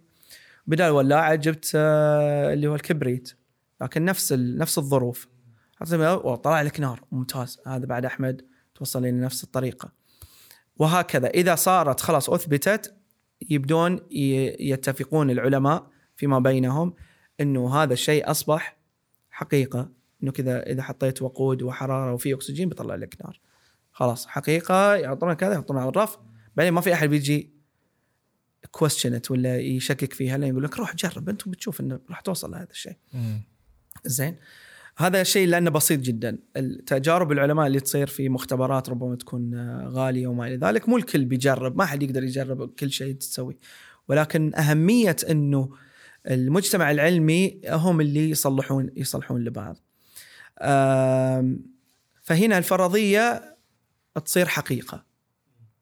بعض الاحيان الفرضية تصير نظرية ثيوري هذه إيش؟ هي عبارة عن شيء فكري صار يعني فرضية فكرية و... وتطورت إلى أن أث- أثبتت علميا. مثلا إحنا هذه نظريات الت- التعلم اللي قلت لك إياهم يسمونها نظريات التعلم ما يسمونها فرضيات التعلم. لانك انت تفترض أن البشر إذا شافوا بعض يسوون نفس هذا فالأطفال يقلدونهم فطلعت لك آه، نظرية البيهيفيرزم اللي هو السلوكية هذه نفسها. هذه تصير بسبب ال ال تكون كانها تجربة فكرية ولكن آه، خلاص تثبت كحقيقة علمية. على سبيل المثال آه، نظرية أينشتاين النسبية. هي نظرية. طبعا أسسها لأنه هو هو عالم فأسسها هي لأنه فاهم بالرياضيات والفيزياء ولكن النظريه النسبية الأولى الخاصة والعامة كانت عبارة عن تجربة فكرية هو كان يفكر وي- ويتأمل وحط آه، آه، سيناريو تخيلي في رأسه ماذا لو صار كذا وما إلى ذلك وأثبتت بعدين رياضيا فيسمونها نظريه كذا. الآن مثلا آه، عندنا نظرية الأوتار نظرية الأوتار أنا الآن أنا أصنفها كانها فرضية لأن إلى الآن لم تجرب وصعب إنك تجربها وصعب إنك تثبتها ولكن آه، البعض يزعم من آه، من ألمع الأسماء في هذا الموضوع. الدك- الدكتور بروفيسور براين جرين في أمريكا آه، ميتشو كاكو كان أيضا يتكلم عن الموضوع إنه نظرية الأوتار شبه يعني ممكن تكون موجودة في الكون ولكن ما بعد نصل إلا إن إحنا آه، نطبق آه، يعني نثبتها أو إن إحنا نأكدها. إيش إيش هي الأوتار؟ نظرية الأوتار إنه آه، ال ال الكون كله عبارة إحنا اللي فهمنا فيه آخر علمنا إنه هو عبارة عن ذرات فكل في ذرة فيها بروتون. بروتونات ونيوترونات وإلكترونات نواة الذرة بروتون و neutrons داخل البروتون وال neutrons في أشياء تسمى quarks yes هذه حقيقة إحنا عارفينها الآن وهذه الكواركس عرفناهم أيضا حتى من من مركز سيرن اللي تكلمت عنه سابقا. الآن إيش داخل الكواركس ما ندري. فنظرية الأوتار تقول إنه داخل كل كوارك أو أساس كل أصغر جزيء في الكون عبارة عن شيء يسمونه string كأن كأن كان حبل مطاطي ويهتز بتهز باهتزاز معين. هذا الاهتزاز هو اللي يخليه up quark ولا down quark وهذا اللي حطيته مع بعض يطلع لك بروتون أو إذا حطيته مع بعض يطلع لك نيوترون. الفكرة كان يقول لك هذا ال- ال- ال- المادة الأولية المكونة للكون هو عباره عبارة عن أوتار. إلى الآن العلماء قاعدين يسولفون يعني. راح يسولف. ما ما بعد يثبتونها بس ما يعني آه، فمو كل فرضية خطأ ولا كل فرضية صح. لازم إنك تختبرها. ولما نقول هذا مبني على نظرية مو معناتها إن النظرية معناتها غير غير صحيحة. و وكل هذا حراك يعني أصعب مجتمع تقدر إنك أنت تثبت فيه شيء هو المجتمع العلمي لأن الكل يتسابق إلا إنه يبي يثبت إنك أنت خطأ أو صح. وياي. فما في سالفة إنه يلا خلينا نجامل. مشي. لا. هم يتسابقون إنه يطلعون أخطائك. على أساس إذا إذا هي حقيقة فخلاص ما يح- ما حد يقدر إنه يخطئها هذا هذا ال- فتقول لي تبدأ فرضية بعدين تصير إما حقيقة أو, أو نظرية بناء على قوتها؟ فرضية نظرية. عندك التجربة لازم تجارب. وهذه التجارب فيها ثلاث أشياء اللي هو الملاحظة تجميع البيانات وتحليل البيانات من ضمنها تخرج بالاستنتاج conclusion حقك أو result finding ومنها أنت خلاص تع- تعطي النتيجة النهائية إذا هذا الشيء يصير ولا لا. الآن مو كل شيء يسوونه لازم تسوي له تجربة. الآن بسبب التطور التقنية صار عندنا simulations. simulations عندنا supercomputers. الآن مع التطور التقني ما تحتاج إنك أنت دائما إنه لا لازم ورني إياها الآن. أحيانا بال simulation يصير يصير يعني. مو لازم إنه يكون آه، أمام عينيك يعني. فمثلا طيارة عشان يكون في صاروخ أو شيء معين ما يحتاج ان أنا أجيب طيارة حقيقية. لا أي. خلاص أنا في ال- في, ال- في الكمبيوتر أحط الطيارة بوزن معين وأحط الرياح في اتجاه معين وبسرعة معينة تسوي وفي حراره معينة ويعطيني تقريبا نفس ال ال بالضبط. ال النتيجة الواقعية. بالضبط. آه، فأنت عندك اهتمام خلينا نقول أنا إيش علاقتك بالعلوم؟ خلينا نقول هل أنت فقط قارئ في العلوم؟ هل أنت عالم وتنفذ تجارب وتطلع ما شاء الله بالفرضيات أوكي. والنظريات و... ولا أنت شخص محب؟ ولا شخص يسولف عن ال... زين بودكاست بترولي ما تكلمنا عن البترول. لازم. يعني أنت الحين وديتنا الفضاء علقتنا هناك. متى ترجعنا للبترول؟ أنا مو فاهم. طيب. القصة تبدأ من جامعة البترول. الحين من أنت؟ أو ليش اهتمامك هذا الشيء صار؟ أنا أظن إنه هو بدأ في جامعة البترول. طبعا تخصصي هندسة ميكانيكية. ف في الهندسة بطبيعة الحال أنت معرض أنك أنت قاعد تدرس رياضيات وفيزياء وما إلى ذلك. ف آه، جا- الجانب العلمي هذا موجود. إنك أنا أحب الفيزياء والرياضيات. مش كثير مع الكيمياء. كم جبت في الفيزياء؟ 101 102 لا ما أذكر. طيب. بس أذكر إن في ثانوي آه، جبت 100% في المية في اي الفيزياء. الثانوي غير بس اي لا في الجامعة ما أذكر. بس كلها B pluses إن شاء الله و A's A plus كانت نادرة. ما أدري جبت إيش في A plus المهم. A في العربي والإسلام. عدينا يا رجل عدي ولا بدي يا رجال. في النهايه ما صرت مهندس يعني. حتى لو جبت A plus ما نتكلم بالي. إيه عن. النيوترون ولا زين ففي في الجامعة ال ال آه الأغلب الآن يدري إنه الجامعة عندها بيئة حاضنة للانديه الطلابية وتشجع دائما. للأنشطة ال- المجتمعية بين الطلاب نفسهم. فشفت إعلان لنادي المسرح وأنهم يبون كتاب لنادي المسرح وما إلى ذلك. قلت أنا زهقان ذاك اليوم. عندك بكرة اختبار الظاهر. إيه، شكله في مد مد مد سجل. سجلت رأسه واعطونا الورك شوب عن الكتاب وما أدري شنو فوانا أسولف وما أدري إيش. إلا قالوا لي كأنك تصلح تمثل وكذا وما أدري إيش. فشايك نسوي مسرحية. والله سوينا مسرحية كتبنا مسرحية وسويناها سويناها في الجامعة آه، في مسرح الجامعة. وضربت عجبتهم لأنه كان نادي مغلق كذا سنة. هذه أول مسرحية كوميدية كنا نسويها. ورجع أغلق الحين. شكلنا إحنا أحييناك. الآن في صعوبات إيه. فبعد ما نجحت المسرحية في الجامعة وكذا وصار لها صدى كلمني الله يذكره بالخير آه، مهند أبو دية. اوه آه، المخترع السعودي. آه، كان هو طالب في الجامعة ذاك الوقت هذا قبل الحادث الأليم يعني. فقال لي شو أنت أنت يعني شكله أنت فاهم في المسرح وكذا وأنا ودي إني أسوي مسرحية علمية. فنبي نسوي مسرحية بس مو كوميدية واجتماعية وكذا نبيها عن العلوم. فايش رأيك أنت تفهم بالمسرح؟ أنا وياك نكتب النص. فقعدنا وكتبنا نص كذا سميناها عائلة نيزك. كذا نيزك طاح من الفضاء وفي عائلة وكلهم فطاحله كلهم دوافير. ويحاولون يسوون تجارب علمية مع أهل الأرض عشان يبينون لهم إنه إيش العلوم اللي عندكم؟ إحنا شوفوا وين واصلين. هي تجارب بسيطة صابون ما أدري إيش. زين؟ ما في إلا صابون اي كله إيه، صابون ما أدري إيش. أشياء بسيطة. نار هذا أشياء بسيطة.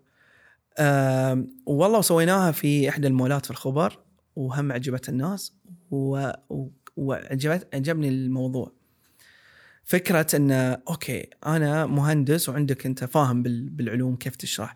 تشرح الفيزياء خصوصا خلينا نقول بس الفيزياء نركز عليها الآن.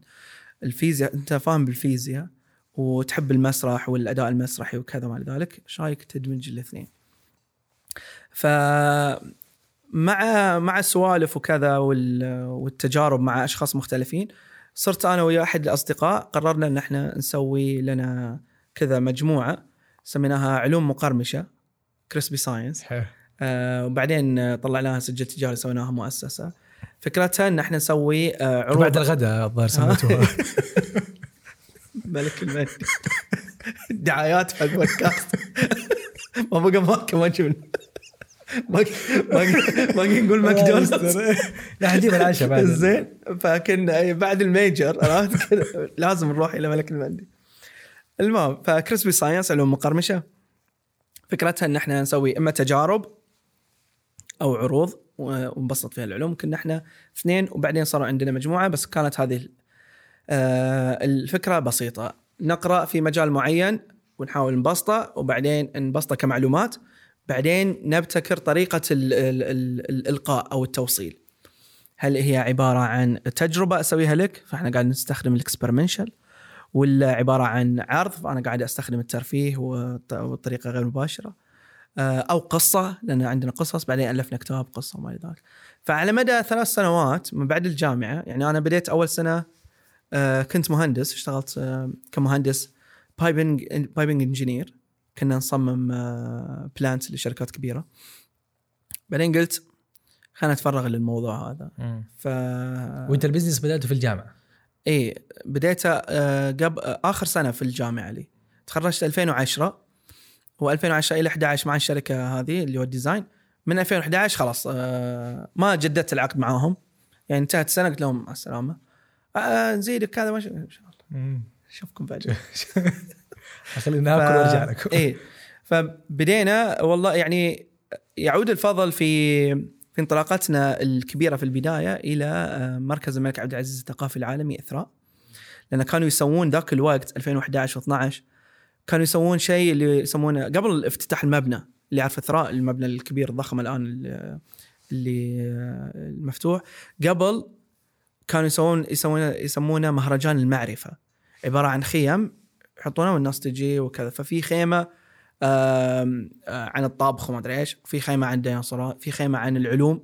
في خيمة مثلا عن الفنون. في في المسرح وما إلى ذلك. فخيمة العلوم أعطونا آه، مجال إن إحنا نقدم فيها آه، بعض ال- الأشياء. فأعطونا طاولة. أذكر أول مرة سويناها.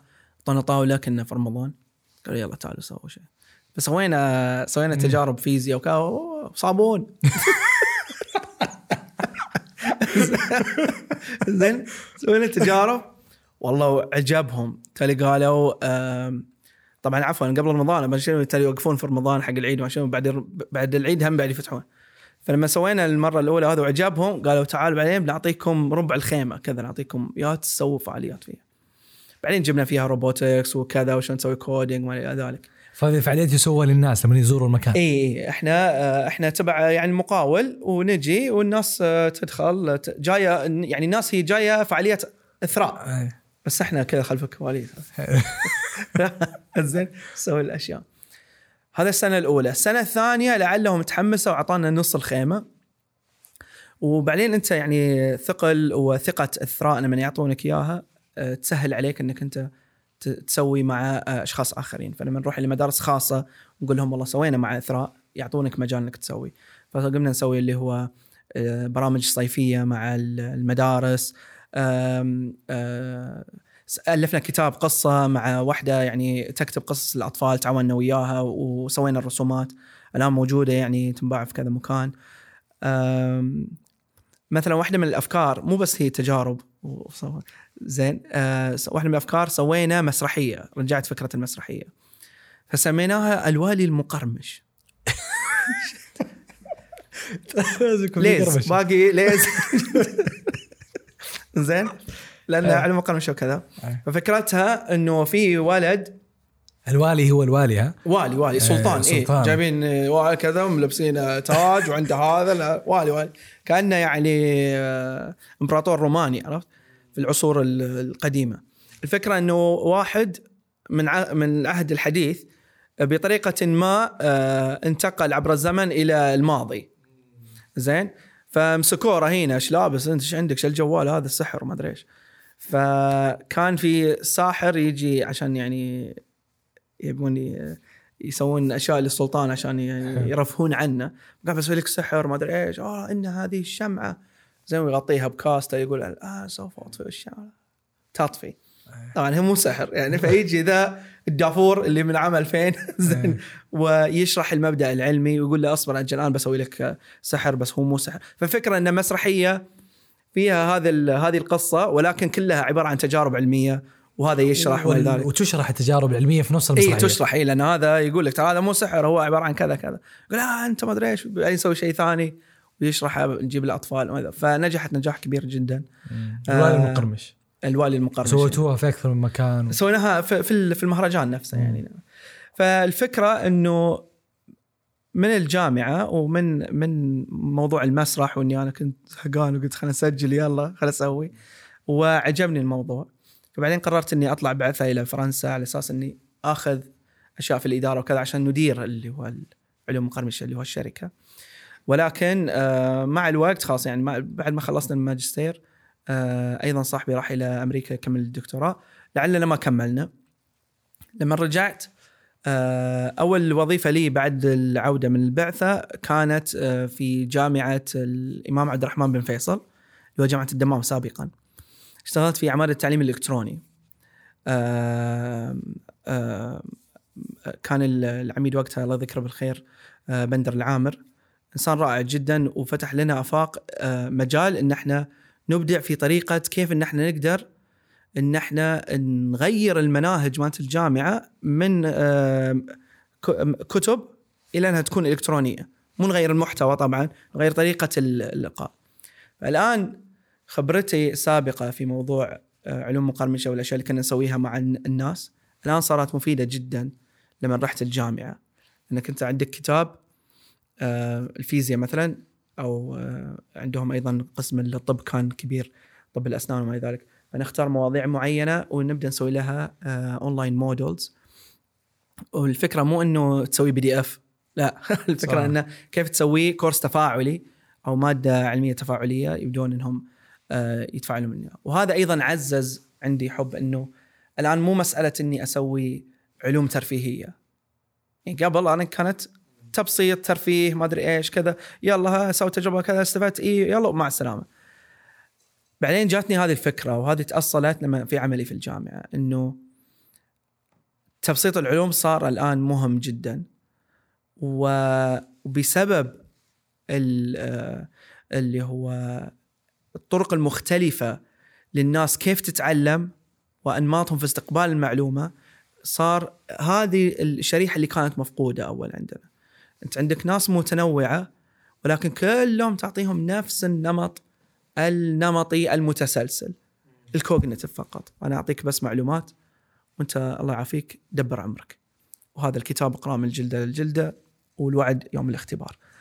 فهنا آه، دخلنا أكثر في إن إحنا نسوي كيف نقدر نسوي animation كيف نقدر نسوي voice over كيف تقدر تسوي فيديو كيف تسوي شيء مقروء كيف تسوي اللي هو كأنها لعبة بالفلاش يعني عندك واحد مريض مثلا وواحد من الدروس في في كلية الطب إنك كيف تعرف الأدوات ال- المناسبة لهذا المريض أو لهذه العملية. أدوات واجد. شايف؟ كنت داخل ورشة. كذا ما شاء drill. ف فسويناها كأنها لعبة إنك تختارها وتحطها على هذه ال tray حقت العمليات صح وخطأ وما إلى ذلك. فتقدر تخل... تسويها كأنها text مكتوب أو تقدر تسويها ك بهذه الطريقة كلعبة. وما شاء الله يعني العمادة والجامعة بذلوا جهد كبير جدا حتى في تجهيز المبنى. فجابوا اللي هو شاشات اللي هو تاتش سكرينز وجابوا آه جابوا التقنيه أيضا التقنيه مهمة جدا في الموضوع. آه بع- بعد ظليت عندهم تقريبا سنتين. بعدها يعني آه الله وفقني إني أنضم إلى عائلة إثراء. ففي 2018 آه انضممت إلى إثراء. فبدايتي مع إثراء أيضا. ما شاء الله. رجعنا مع إثراء. ف... فإثراء أيضا مجال أغلبه هو كيف إن إحنا آه ننشر المعرفة و آه آه، بشتى أنواعها سواء كانت شيء آه، ثقافي أو فني أو علمي وما إلى ذلك. فكان صلب ال- العمل دائما يكون إنه كيف وهنا مهم كيف نبدأ بكيف. مم. كيف نتكلم عن هالموضوع. كيف نوصل هالفكرة للناس كيف نسوي كذا كيف نسوي كذا. فصراحة يعني إثراء كانت عبارة عن workshop ضخمة جدا على مدى سنتين طورت آه، شغف ومهارة اللي هو آه، توصيل المعلومة. وهذا كله اللي أنا قلته يقع تحت مظلة صناعة المحتوى العلمي. وأيضا الآن في له اسم تقريبا آه، أكاديمي يسمونه science communication والتواصل العلمي وهذا في له كورسات وفي له شهادات وهو التعريف الرسمي وهو إيصال ال- ال- المعلومات ال- العلمية لعامة الناس للأشخاص آه، الغير متخصصين سواء عامة الناس أو أو أو ناس متخصصه بمجالات مختلفة ولكن لغير متخصصين بالمعلومات اللي أنت بت- بتلقيها لهم. فمنها خلاص الآن تقريبا يعني أنا أعرف نفسي باني science communicator متواصل علمي وأيضا صاحب محتوى علمي. وبديت هذا هذا كان جانب عملي يعني ولا كان جانب اللي هو الشغف. أنا عندي قناة على اليوتيوب عندي البودكاست آه، محاضرات أقدمها مع جمعية مثلا الفلك أو مع في جامعة معينه وما إلى ذلك اللي هو المحاضرة أو ألقي كلمة في موضوع معين. مثل هيئة فضاء السعودية كانوا عندهم برنامج رهيب جدا آه، جايبين لهم صخور. هذا هنا في السعودية. جايبين طلاب وط... آه، طلاب موهوبين داخلين برنامج تدريبي وجايبين لهم صخور بالتعاون مع ناسا هذه الصخور آه هذه العلبة مالت الصخور بذور عفوا قلت صخور بذور هذه البذور آه ذهبت إلى خارج الغلاف الجوي في إحدى الرحلات يعني ودوها فوق ورجعت ويعطونها بعض الجهات على أساس يدرسونها. فبالتعاون ما بين هيئة فضاء السعودية وناسا قدروا إنهم يحصلون على مجموعة من البذور وجابوا طلاب موهوبين فانهم يخلونهم يدرسونهم. فكان آه، يعني كنت سعيد جدا إن اختاروني أقدم أيضا محاضرة لهم هذه الطلاب عن عن الثقوب السوداء، الفضاء، الفرق بين الانفايرمنت إنك أنت إذا تبي تزرع شيء في في الأرض أو تبي تزرع شيء في الفضاء كيف وما إلى ذلك. فالآن هذا يعني هذا الشغف اللي أنا فيه آه، أكثر من إنه هو يعني هندسي آه، تقني اللي درسته بالجامعة. وماذا لو كملت حياتك كمهندس في البايبس والله كان تحصلني الحين يعني راتب ممتاز. كذا. تاكل شوف- ما بدون شوف أحمد إي لا أخفيك أنا هذه هذه النقطة أبي أقولها. على أساس لا تشوفون كل أحد تقولون هذا عايش ب- بعالم آه، مثالي أو وردي. يعني بعد آه، عودتي من البعثة أنت تتكلم يعني أنا رجعت 2016 أنا تخرجت 2010 فأنت سنتك السادسة آه، داخل على السنة السابعة. من تخرجك كمهندس. ففي 2017 و18 آه، كنت أشوف أقراني اللي متخرجين آه، كمهندسين الآن هم آه، قادة فرق manager أو managers senior. levels وهذا الكل يدري يجي مع ال package المالي وال وال والاجتماعي والاجتماعي. إي والسمعة وكذا وحتى راحه البال لأن أنت تقريبا آه، يعني راتبهم في 30000 تقريبا إيه وتكون أنت مأمن يعني موضوع Yes. آه، مستقبلك مستقبل أبنائك وضعك الحالي بينما واحد تو راجع من بعثه معناته تو قاعد يدور. وظيفة أنت. تخيل يعني صح. بعد ست سنوات قاعد تدور وظيفة آه، ومعاي العائلة ابني أيضا موجود ف فالمجال إنك أنت تسوي الشيء اللي أنت تحبه وتقلح من راسك هذا حلو بعد 10 15 سنة الآن أجي أسولف لك وأقول لك كنت وسويت بس كانت كانت فيها ليالي كثيرة من ال من من من عدم اليقين من الخوف هل اللي سويته صح ولا خطأ خل أرجع يكون عندي يعني راتب ثابت وما إلى ذلك. وهذا واحد من الأشياء اللي خلاني آه، أقدم آه، وبصراحة يعني قدمت في أي مكان انه أهم شيء وظيفة خلي يجيني راتب يعني. خلي الشغف عمي بعدين عرفت؟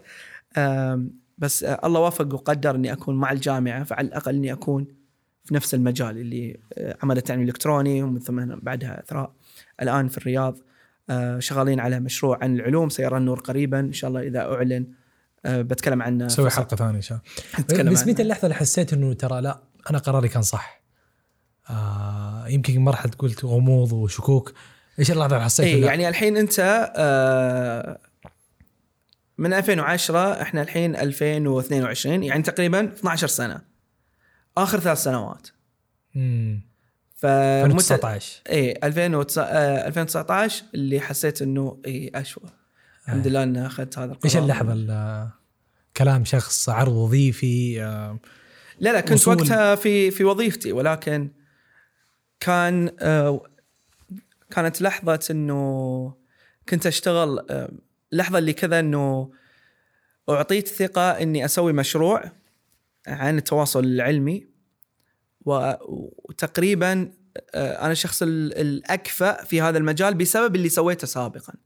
بسبب خبرتي السابقة واطلاعي وتجربتي آه، أهلتني إني أكون الشخص المناسب إني أسوي هذا الحدث اللي هو عن عن التواصل. جات فرصة؟ اي فكنت جات فرصة أبينك. فيها أيوه أيوه. آه. لأن دائما يقول لك أنت استعد للفرص استعد للفرص. آه، والفرص لأنها مو موجودة أنت الاحيان تستعد بطريقة مختلفة. فعلى سبيل المثال الكل مرتبط وهذا الشيء الجمهور اللي المستمعين بترولي مرتبطين فيه اللي هو سواء الوظيفي أو التخصص أو كذا. بعض يسأل اختار أي تخصص. شوف احتياج السوق صح؟ دائما نسمع احتياج السوق. أنا؟ احتياج السوق الحالي. زين أنت أنت إيش تبي تسوي بعد ما تتخرج بخمس عشر سنوات؟ وحتى باحيان اللي هو ال new industries أو اللي هو القطاعات الجديدة. إحنا ندري في اي في أي سنة معروف أنت ال new industries هي إيش. يعني صح. الكل speculate يعني الآن لو تسأل أي احد الكل بيقول لك ذكاء إن- اصطناعي. اللي هو إيه الذكاء الاصطناعي السيبراني. machine learning الأشياء اللي قاعدة تصير. وعندنا في السعودية مشاريع لها. أول نس- نسمع برا. الآن نيوم وال, وال وال- والجهود الكبيرة اللي تصير في نيوم أيضا في ال- في الرياض وجميع أنحاء المملكة. مشاريع إذا تبي في الطاقة بتحصل. آه، مشروع الجوف إذا وسكاكا إذا تبي موضوع في ما أدري في الحياة الفطرية جامعة الملك عبد الله قاعد تسوي مشروع كبير جدا مع أيضا حتى بالتعاون مع شركة اللي هو ال Red Sea البحر الأحمر. تبي في الثقافة في الأزياء في في في ال films industry الآن موجودة هيئة الأفلام هيئة الثقافة هيئة الأزياء وما إلى ذلك.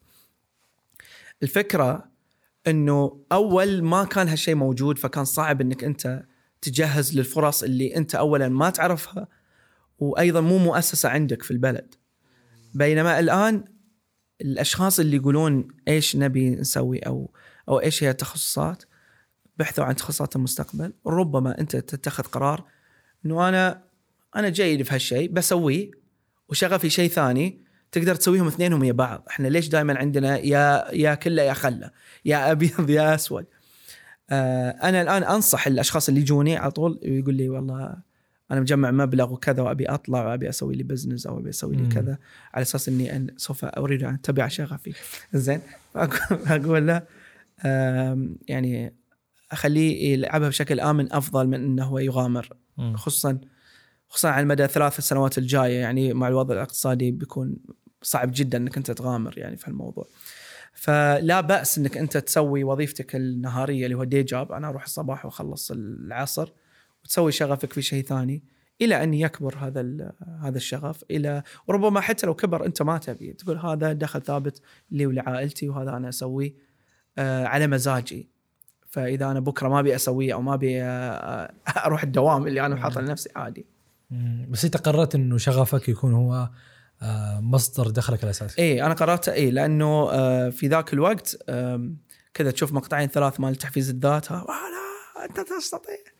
زين. وماليا كنا مخططينها بشكل جيد. يعني هي ما كانت مغامرة مالية بحيث إني أنا متوهق. ال- اللي كان مأثر هو مقدار الضغط مقدار الشغل مقدار إنه آه، ما في تطور وظيفي. يعني أنت طول عمرك تبي تسوي بس تجارب علمية للأطفال ولا إيش؟ يعني هذا هذا كان واحدة من الكونسيرنز مالتي. يعني اللي حتى بعد البعثة يعني تأملت فيها. آه، يعني وجود وظيفة تعطيك هذا المجال للتطور الوظيفي. آه، وهذا اللي إحنا شفناه يعني كنت مع الجامعة مع إثراء الآن الآن في الرياض. في تطور وظيفي معين دائما يعطيك نظرة ال- النظرة الجديدة و وال وال وال new challenge أو التحدي الجديد لك في حياتك. وقاعد أسوي الشيء اللي أنا أحبه طول الوقت. يعني أنا طول الوقت الآن معك هذا البودكاست هذا أنا شيء أحبه. أنا جيت سويته وياك إني أسوي في البودكاست حقي إني أكتب تغريدة في تويتر أو في سناب أو أسوي حلقة على اليوتيوب. شاء الله السنة الجاية عندي برنامج آخر أيضا على اليوتيوب. كل هذه أنا أسويها بالراحة. يشوفون يعني اللي يتابعوني في ال social media عندي شوية متابعين الله يخليهم إن شاء الله ويكثرهم. زين. يزهقون لأنه أقطع بالشهور أو مثلا يعني آخر حلقات اللي بيروح بيدور حلقات يوريكا شو بيشوف أشياء قديمة قبل سنة ولا سنة ونص. لأن مثل ما قلت لك آه أنت مو مجبر. قاعد تسوي الشيء لأنك تحبه. فمتى ما حسيت إنه okay يلا بسويه. وأيضا جانب آخر إني الآن قاعد أسوي مشاريع على أرض الواقع يعني الآن المشروع ال- اللي عن العلوم اللي قاعد أشتغل عليه هو على أرض الواقع إن شاء الله يعني راح يصير وإذا راح واذا وإذا صار بيصير يعني هو نفس المجال نفس التوجه ولكن اللي يختلف هو القالب وطريقة التوصيل مم. فقط أتوقع سبحان الله الحياة يعني معادلتها مختلفة إنه اليوم أنت تبغى high risk high reward و... Yeah. وما في شيء خلينا نقول نتيجة جائزتها كبيرة بدون ما تكون في مخاطرة. أنت اليوم في. لحظة من اللحظات قررت انه تترك الوظيفة وانه أنت تشتغل في العلوم المقربشه أو تشتغل في الاتصال ال- ال- والتواصل التواصل العلمي. العلمي نعم. في المرحلة ذيك أتوقع يمكن ما كان في أحد في السعودية آه، يتكلم أو ناس محدودين. محدودين جدا. وهذا يسمى المحيط الأزرق يعني منطقة ما حد يعرفها. المنطقة الزرقاء هذه غالبا يا إنه الواحد لو دخلها يكون هو الأول في السوق وبعد كذا يحضر على فرص كبيرة أو إنه ما السوق ما يعطي وجه فيكون خسر وقته وفلوسه. آه ولكن الحمد لله اليوم آه خلينا نقول مع تطور ال- خلينا نقول البرامج الموجودة في السعودية اتضح إنه قرارك أو المجال اللي دخلته آه في ليه سوق وبالتالي أنت صرت من الأوائل والرواد. إيه، إيه، آه، فهذه يمكن تكلف أو خلينا نقول جائزة طبيعية لل لل- للتضحية اللي أنت قدمتها فترة اي. نتيجة طبيعية للجهد اللي بذل بعض هو مو إنه بعض الأحيان حتى لو إنك تكون سمعة في هذا المجال إنه خلاص أفضل واحد حاليا يتكلم عن العلوم مثلا هو كذا. يعني مواضيع ال- البودكاست علمي خلاص يعني ما شاء الله عليه الدكتور محمد قاسم اسمه يعني وضع بصمته الآن. آه، أي مواضيع في عن الذكاء الاصطناعي بشكل علمي مو بس تواصل علمي يعني علمي أكاديمي يكلمون الدكتور محمد قاسم. لأنه كان من أوائل الناس اللي يتكلمون هالشيء بال- باللغة العربية في المنطقة يعني. وهذا يعني حتى الأشخاص اللي يحاولون يسو- يسوون شيء جديد وما إلى ذلك الفرص ما تدري هي من أين تأتي أو كيف تأتي. ولكن اللي تحت إيدك إنك أنت تكون مستعد لاقتناص هذه الفرص. للأشخاص اللي مهتمين بالتقنية آه، البرمجة الأشخاص المهتمين في المواضيع ال- المختلفة. الآن البلد في حركة نمو وحركة تغير مستمر. فأي شيء يطلع فرصة تكون أنت واصل لها. واحدة من واحدة من الأشياء كنت أقرأ يعني بعض ال- آه، الفرص من شركات معينة ففي بوزيشن عجبني كنت أبي أطلع عليه. فكان من ضمن شروطه فقط انه يكون عندك أقل شيء درجة الماجستير. مم. يعني لو في تلك السنة من قالوا لي أنت ما تقدر تدرس إدارة يا ترجع يا تكمل ورجعت. يعني أنا أخذت الماجستير في حقيقة ما ما استفدت منها كشهادة في في هذا. ولكن كدرجة بعد كم سنة بان إن لها لها قيمة. أو لها يعني وزن لها. مو لازم إنك أنت تسوي الأشياء اللي أبي أشوف نتيجتها بكرة غير من إنه تكون هناك. أهم شيء يكون عندك رسالة وتمشي عليها. وأدري هذه كانت سالفة الرسالة هذه يعني مم. مستهلكة. لكن ربما أقول تجربة شخصية. تفضل. دائما نسمع إنه آه، اكتب أهدافك لكن لا تقل أهدافك. يعني لا تمشي وتسولف عن تحس إنك أنت وصلت لهدفك وأنت- الفضاء. اي زين. تحس إنك هدف وصلت لهدفك وانتشيت. وبعدين آه، غير لما تكتبه لما تكتبه سبحان الله في أثر آه، معين بين آه، أفكار تجريدية يسمونها ابستراكت وإنها تحولها الفكرة كانها شيء فيزيائي شيء ملموس محسوس إنه مكتوب على ورقه شيء غريب صراحة ما أدري إيش التفسير. عموما عندك فك... عندك هدف معين كتبه في ورقة وخله عندك وخله دائما كذا في بالك ف آم، ناس واجد يقولون هالكلام وأنا ما أصدقهم صراحة يعني سالفة قانون الجذب وكذا أنا مو حيل آه، أؤمن فيه. آه، أؤمن إنك أنت تتفائل وكذا مثلا التفاؤل بالخير تجدوه وما إلى ذلك لأن إذا أنت تفائلت وحطيت شيء في بالك لا اراديا انت راح تسويه ولكن بعضهم ياخذونه إلى قانون الجذب ياخذونه إلى منحنى يعني حيل حيل متطرف. عموما في 2010 طحت على موقع اسمه فيوتشر مي. فكرتها موقع بسيط جدا. تدخل لنفسك. تشوف إيه تشوف مكان تكتب فيه رسالة. خانتين خانة تحط فيها إيميلك وخانة تكتب رسالة. فإنك تكتب رسالة لنفسك وتحدد التاريخ اللي تبي هالرساله ترسل لك على إيميلك. وأنا كتبت لي رسالة لنفسي 2010 حطيت التاريخ بعد 10 سنوات. 2011 عفوا. 2011 10 سنوات يعني 2021 فالعام طبعا أنا كتبته ونسيت. نسيت إيش كاتب أصلا يعني أنت تحوس في الحياة. زين في القرمشه عرفت؟ أيام الجوع إي تحوس في القرمشة. والله وكيلك 2021 يجيني إيميل من future me علي البحراني has sent you an email فتحه والله اقراه آم، 90% من اللي كتبته إن ابيه يصير صار. يعني أنا كاتب إنه وإن شاء الله في غضون هالعشر سنوات آه، تكمل آه، ماجستير وتجيب ولد وإنك تغير مدينة وإنك أنت تفتح لك بزنس وإن أنت ما أدري إيش. يكون عندك مليون ريال. أسوي طبعا الشيء الوحيد ما صار مليون ريال. يمكن أكثر.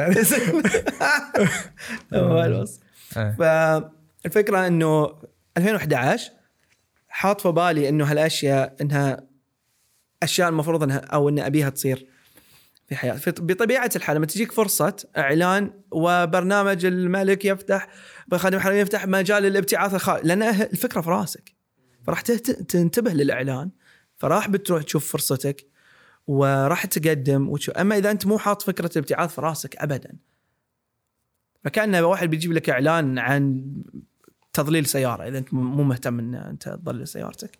أيوه أيوه فكانت آه، لحظة إدراكية حتى في قريب نهاية الرسالة أنا كاتب ولا تصيح خلاص خليك رجال. أنا في نص الرسالة دمعت عيوني وأنا آه. أقراها. فلما قريت حتى الجملة ضحكت على. نفسي زيادة. آه لطيف فالآن بكتب رسالة لنفسي ل 2030 وإيش كتبت؟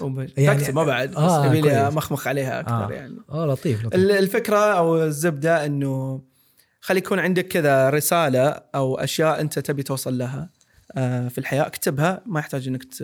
تقلقل فيها كثير آه، وإلا ما الله يعني يعطيك ال- الظروف ويجيب لك الفرص اللي الانسب لك سواء وصلت للأهداف هذه أم لا تصل لها لطيف جدا. إحنا الحين مقبلين على 2023 وهي خلينا نقول تكلمت على الأهداف والتخطيط وكتابة الأهداف هي فترة كذا فيها حماسة للتفكير في المستقبل وكذا. ما هل لك طقوس معين في كتابة اهداف ل 2023 أنا آه، مع كتابة الأهداف طويلة الأمد.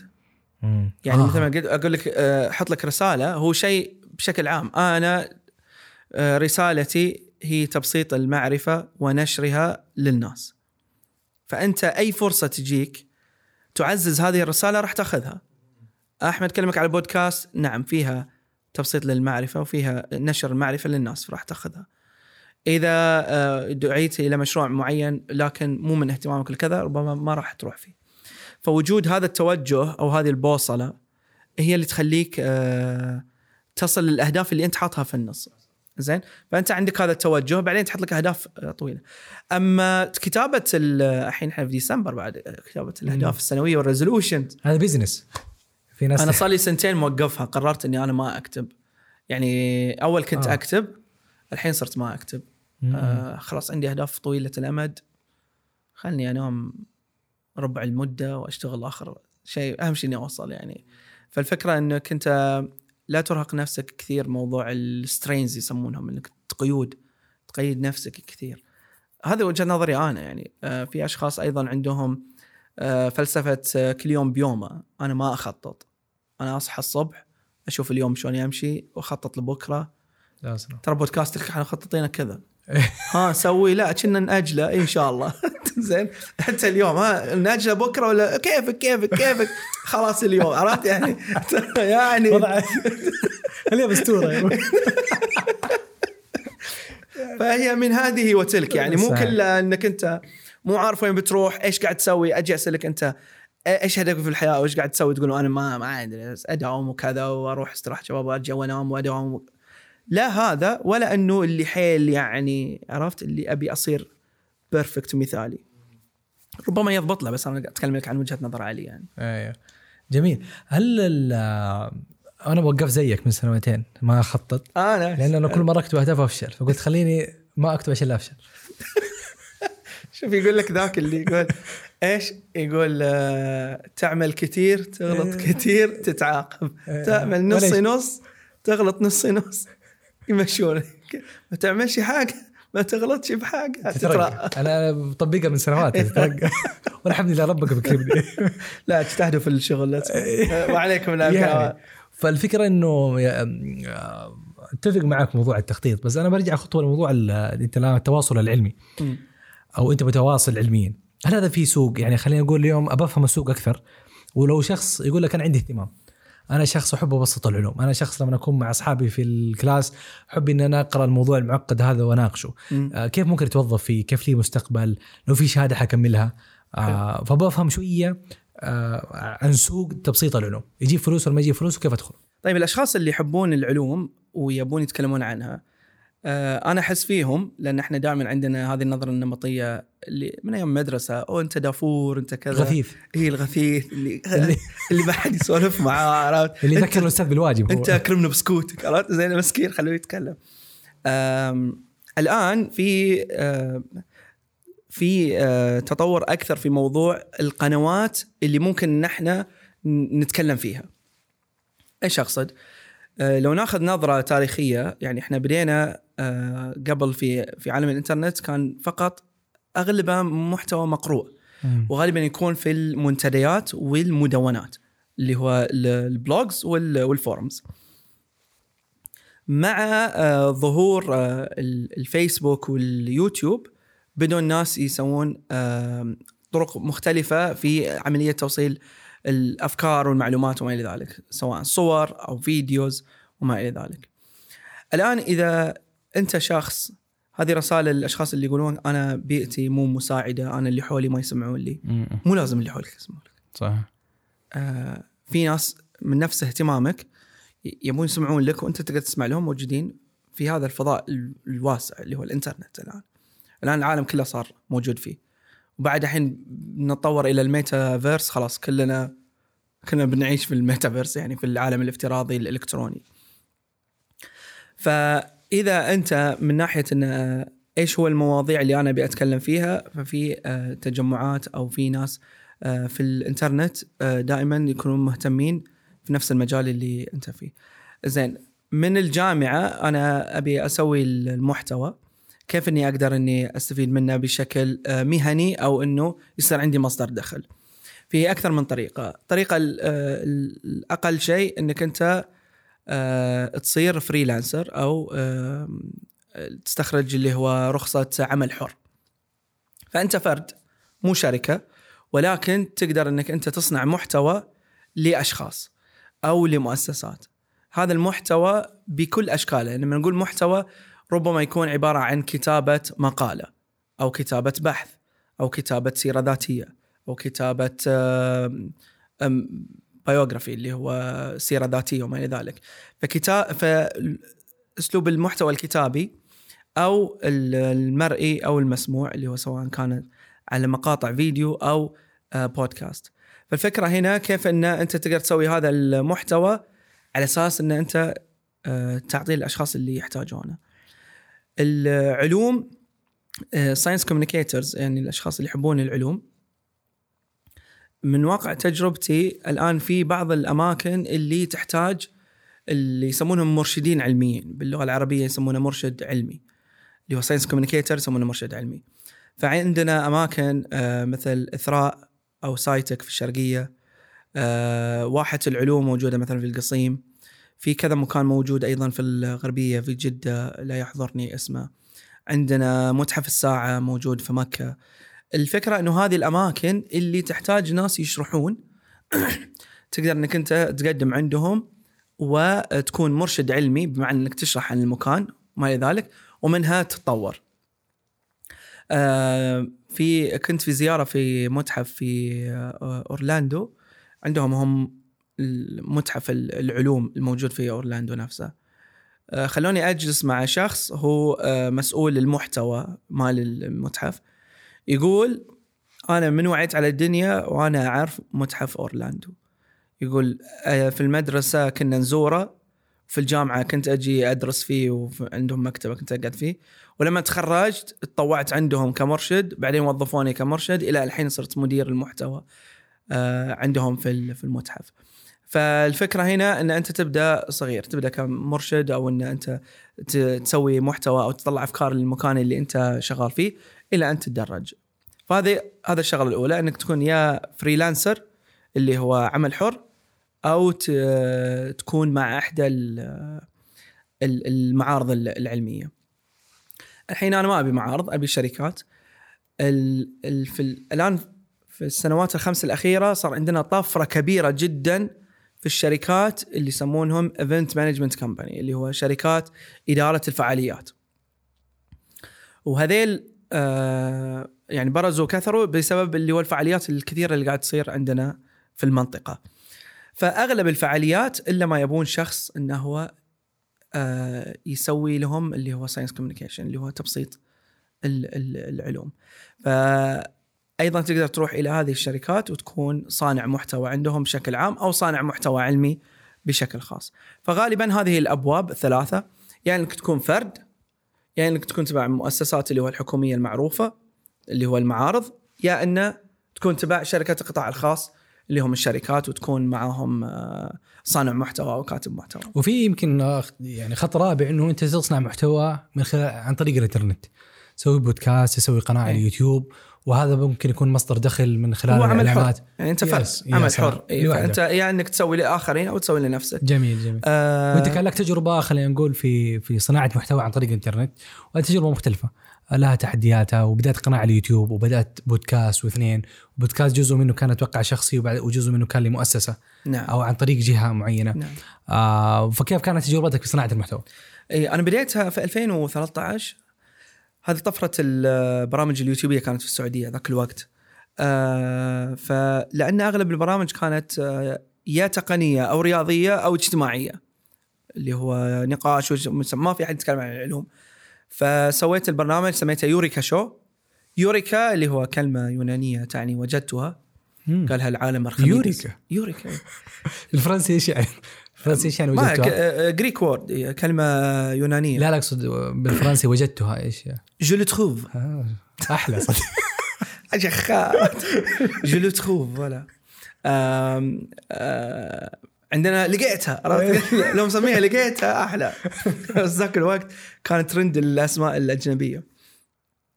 فسميتها يوريكا شو؟ الفكرة إن أنت كأنك لقيت المعلومة عند هالبرنامج انه كان عندك تساؤل تالي يوريكا لقيتها فكنت أتكلم عن آه، يعني معلومات آه، مواضيع آه، كثيرة.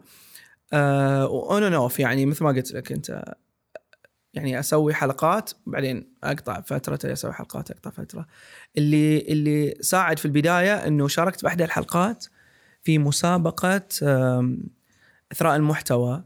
كانت بتنظيم مركز إثراء أيضا. اللي هي على تجربة النوم؟ اي هذه اللي سهرت فيها ثلاثة أيام. كانت الفكرة فضول كذا سؤال. ماذا لو ما نمت ثلاثة أيام؟ فدائما في حسوي تجربة حسوي ماذا لو لو نمت ثلاث أيام. بس من تصحى انقطعت التجربه لازم تنوم من جديد. آه فكان في في هنا فرضيات في الإنترنت. نرجع على سالفة ال- كذا المعلومة. في فرضيات في فرضية إنك أنت بتهلوس بتجن ما تقدر بتنام بتموت what فتسوي تجربة علمية زين إن أنت تجيب واحد وتخليه جالس ثلاثة أيام وتشوف إيش يصير عليه. ولكن هذه مو تجربة علمية حقيقة لأنها يسمونها subject أو إنها متأثرة بالشخص اللي هو سوى التجربة إلا إذا سويتها على أكثر من ألف شخص وما إلى ذلك من جميع أقطاع العالم. ما يصير بعد تأخذ من مدينة معينة أو من شخص واحد أو بس رجال أو بس نساء. مم. فهذا أيضا ال- الموضوع. ولكن للاختصار قلت خليني أسوي التجربة عليه. ظليت صاحي ثلاثة أيام 74 ساعة يعني ثلاثة أيام وساعتين. ووثقت التجربة وسويت اللي هو تحليل آه، دم وعلامات حيوية أول ساعة وآخر ساعة. على أساس خلينا نشوف إيش صار مثلا هل الدم تغير أو في أشياء متغيرة. طبعا ال cognitive response اللي هو آه، ردة فعل الذهنية انعدمت يعني. ما إيه. ادوني البحر عرفت كذا وقدمت فيها وفزت المركز الأول ف آه، بعدها نمت كم ساعة تذكر؟ بعدين نمت 16 ساعة تقريبا أوه. نمت أربع ساعات وجلست كلت شيء لأن كنت جاي تالي نمت تقريبا 16 ساعة زيادة يعني 20 ساعة تقريبا مجموعها آه فمنها شفت إنه آه عجبتني الفكرة أيضا. فايضا بتشوفون مجموعة من الحلقات في يوريكا show هي عبارة عن تجارب أنا أسويها. فمثلا تجربة آه، هل تقدر تأكل بالمقلوب فتجي تروح تقدر تأكل upside down تقدر تأكل بالمقلوب إي لا ما شنو بت- بتشرق بتغ... ما أدري إيش. يلا خلينا. نسويها. إي تقلب تأكل سندويش عادي. تقدر تأكل بالمقلوب تالي قلت الحين أنت لما تقلب يعني الآن لما تصير upside down وتاكل فأنت القوة المؤثرة عليك ثابتة. عندك جاذبية وأنت ثابت ما ما عندك شيء يعني تقدر تاكل لأن ال- الأكل آه، يذهب للمعدة بسبب عضلات المريء مو بسبب الجاذبية. آه. زين؟ يمكن في صعوبة مع الماي. آه، لأن الماي ربما المري ما يقدر إنه هو يواصل بس إذا بتاكل مثلا ساندويتش زين؟ شفت الساندويتش اللي سخناه بالميكروويف بدايه الحلقة. كودو. كودو. إذا جبتها كودو مثلا. تبي تاكلها وأنت مقلوب تقدر. ترى قلت ماذا لو إنه صار في أكثر من قوة تأثر عليك. مثلا في حالة السقوط وأنت مربوط بحبل. فلما تسقط آه، فأنت عندك الجاذبية قاعد تجاذبك بتسارع وعندك بعدين الحبل يشدك للأعلى وبعدين عندك عضلاتك مشدودة ما إلى ذلك. هل تقدر؟ هل الملك يقدر يسوي شيء ولا لا؟ فقررت إني أسوي التجربة. فسويت تجربة اللي هو البنجي جامب القفز بالحبل. كن كنا في فرنسا على ارتفاع جسر آه، 100 متر.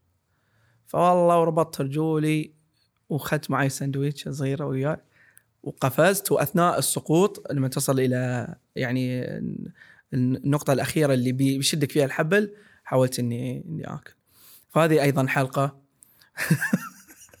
أنت لازم التجربة تدخل معاك.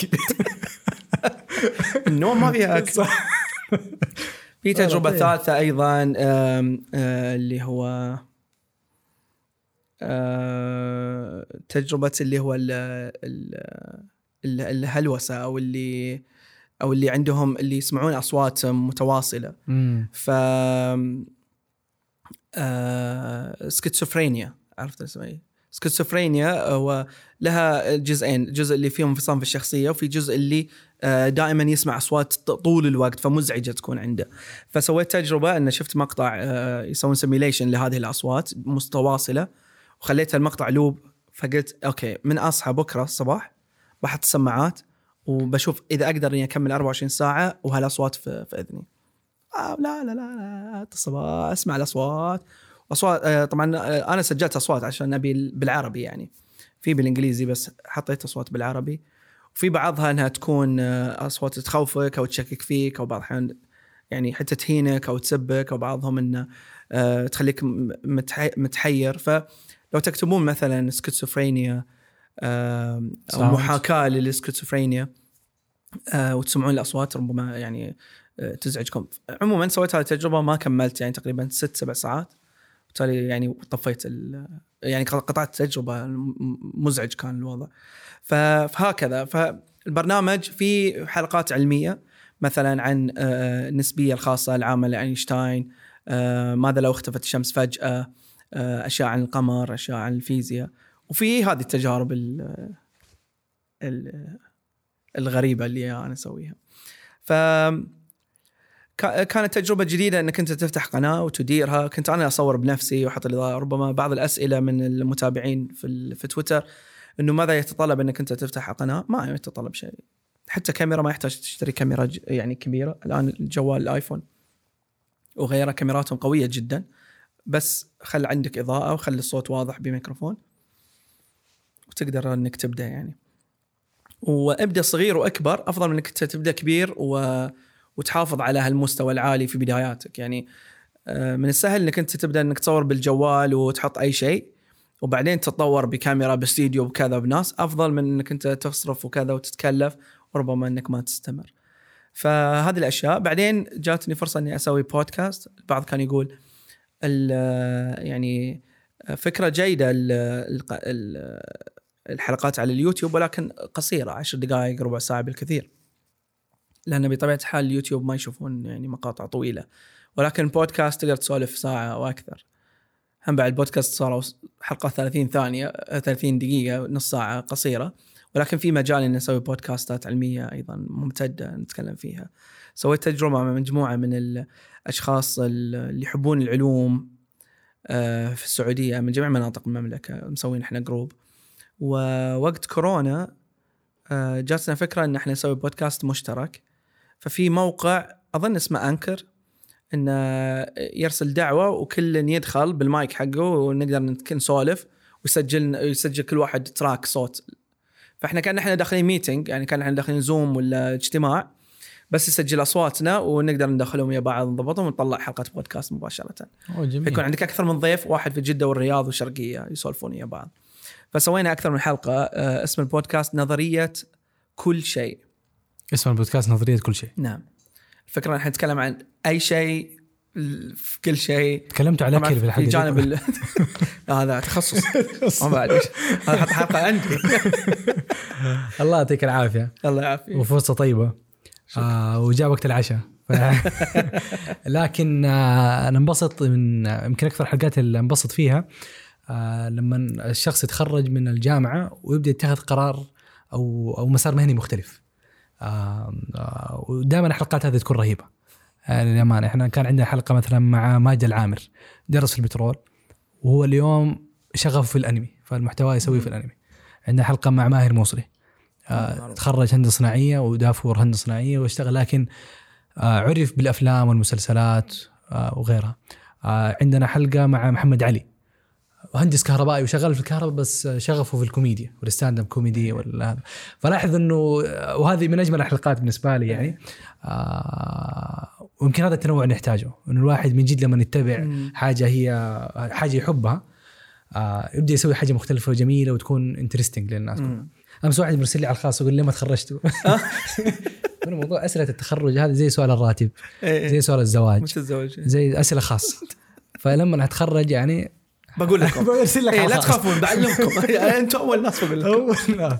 الله يعطيك العافية طيبة. أحمد يعطيك العافية شكرا الله. يخليك الله يكرمك شكرا يعطيك العافية. استمتعنا آه، ما كنا ساعتين والله بس شكرا لكم مستمعينا ومشاهدينا من كل مكان والشكر موصول لمؤسسة فلق للإنتاج. آه الآن لو عندك ساعة إضافية من وقتك أنصحك الاستماع لحلقة المهندس علي مع بودكاست مربع. تكلمنا فيها أو تكلم فيها حاتم النجار مع المهندس علي عن آه الشغف بشكل أكبر عن تجاربه آه في المشاريع التجارية اللي أخذها والكثير من التفاصيل. هذا بودكاست بترولي وأنا أحمد عطار من الظهران إلى جميع مدن العالم. ألقاكم.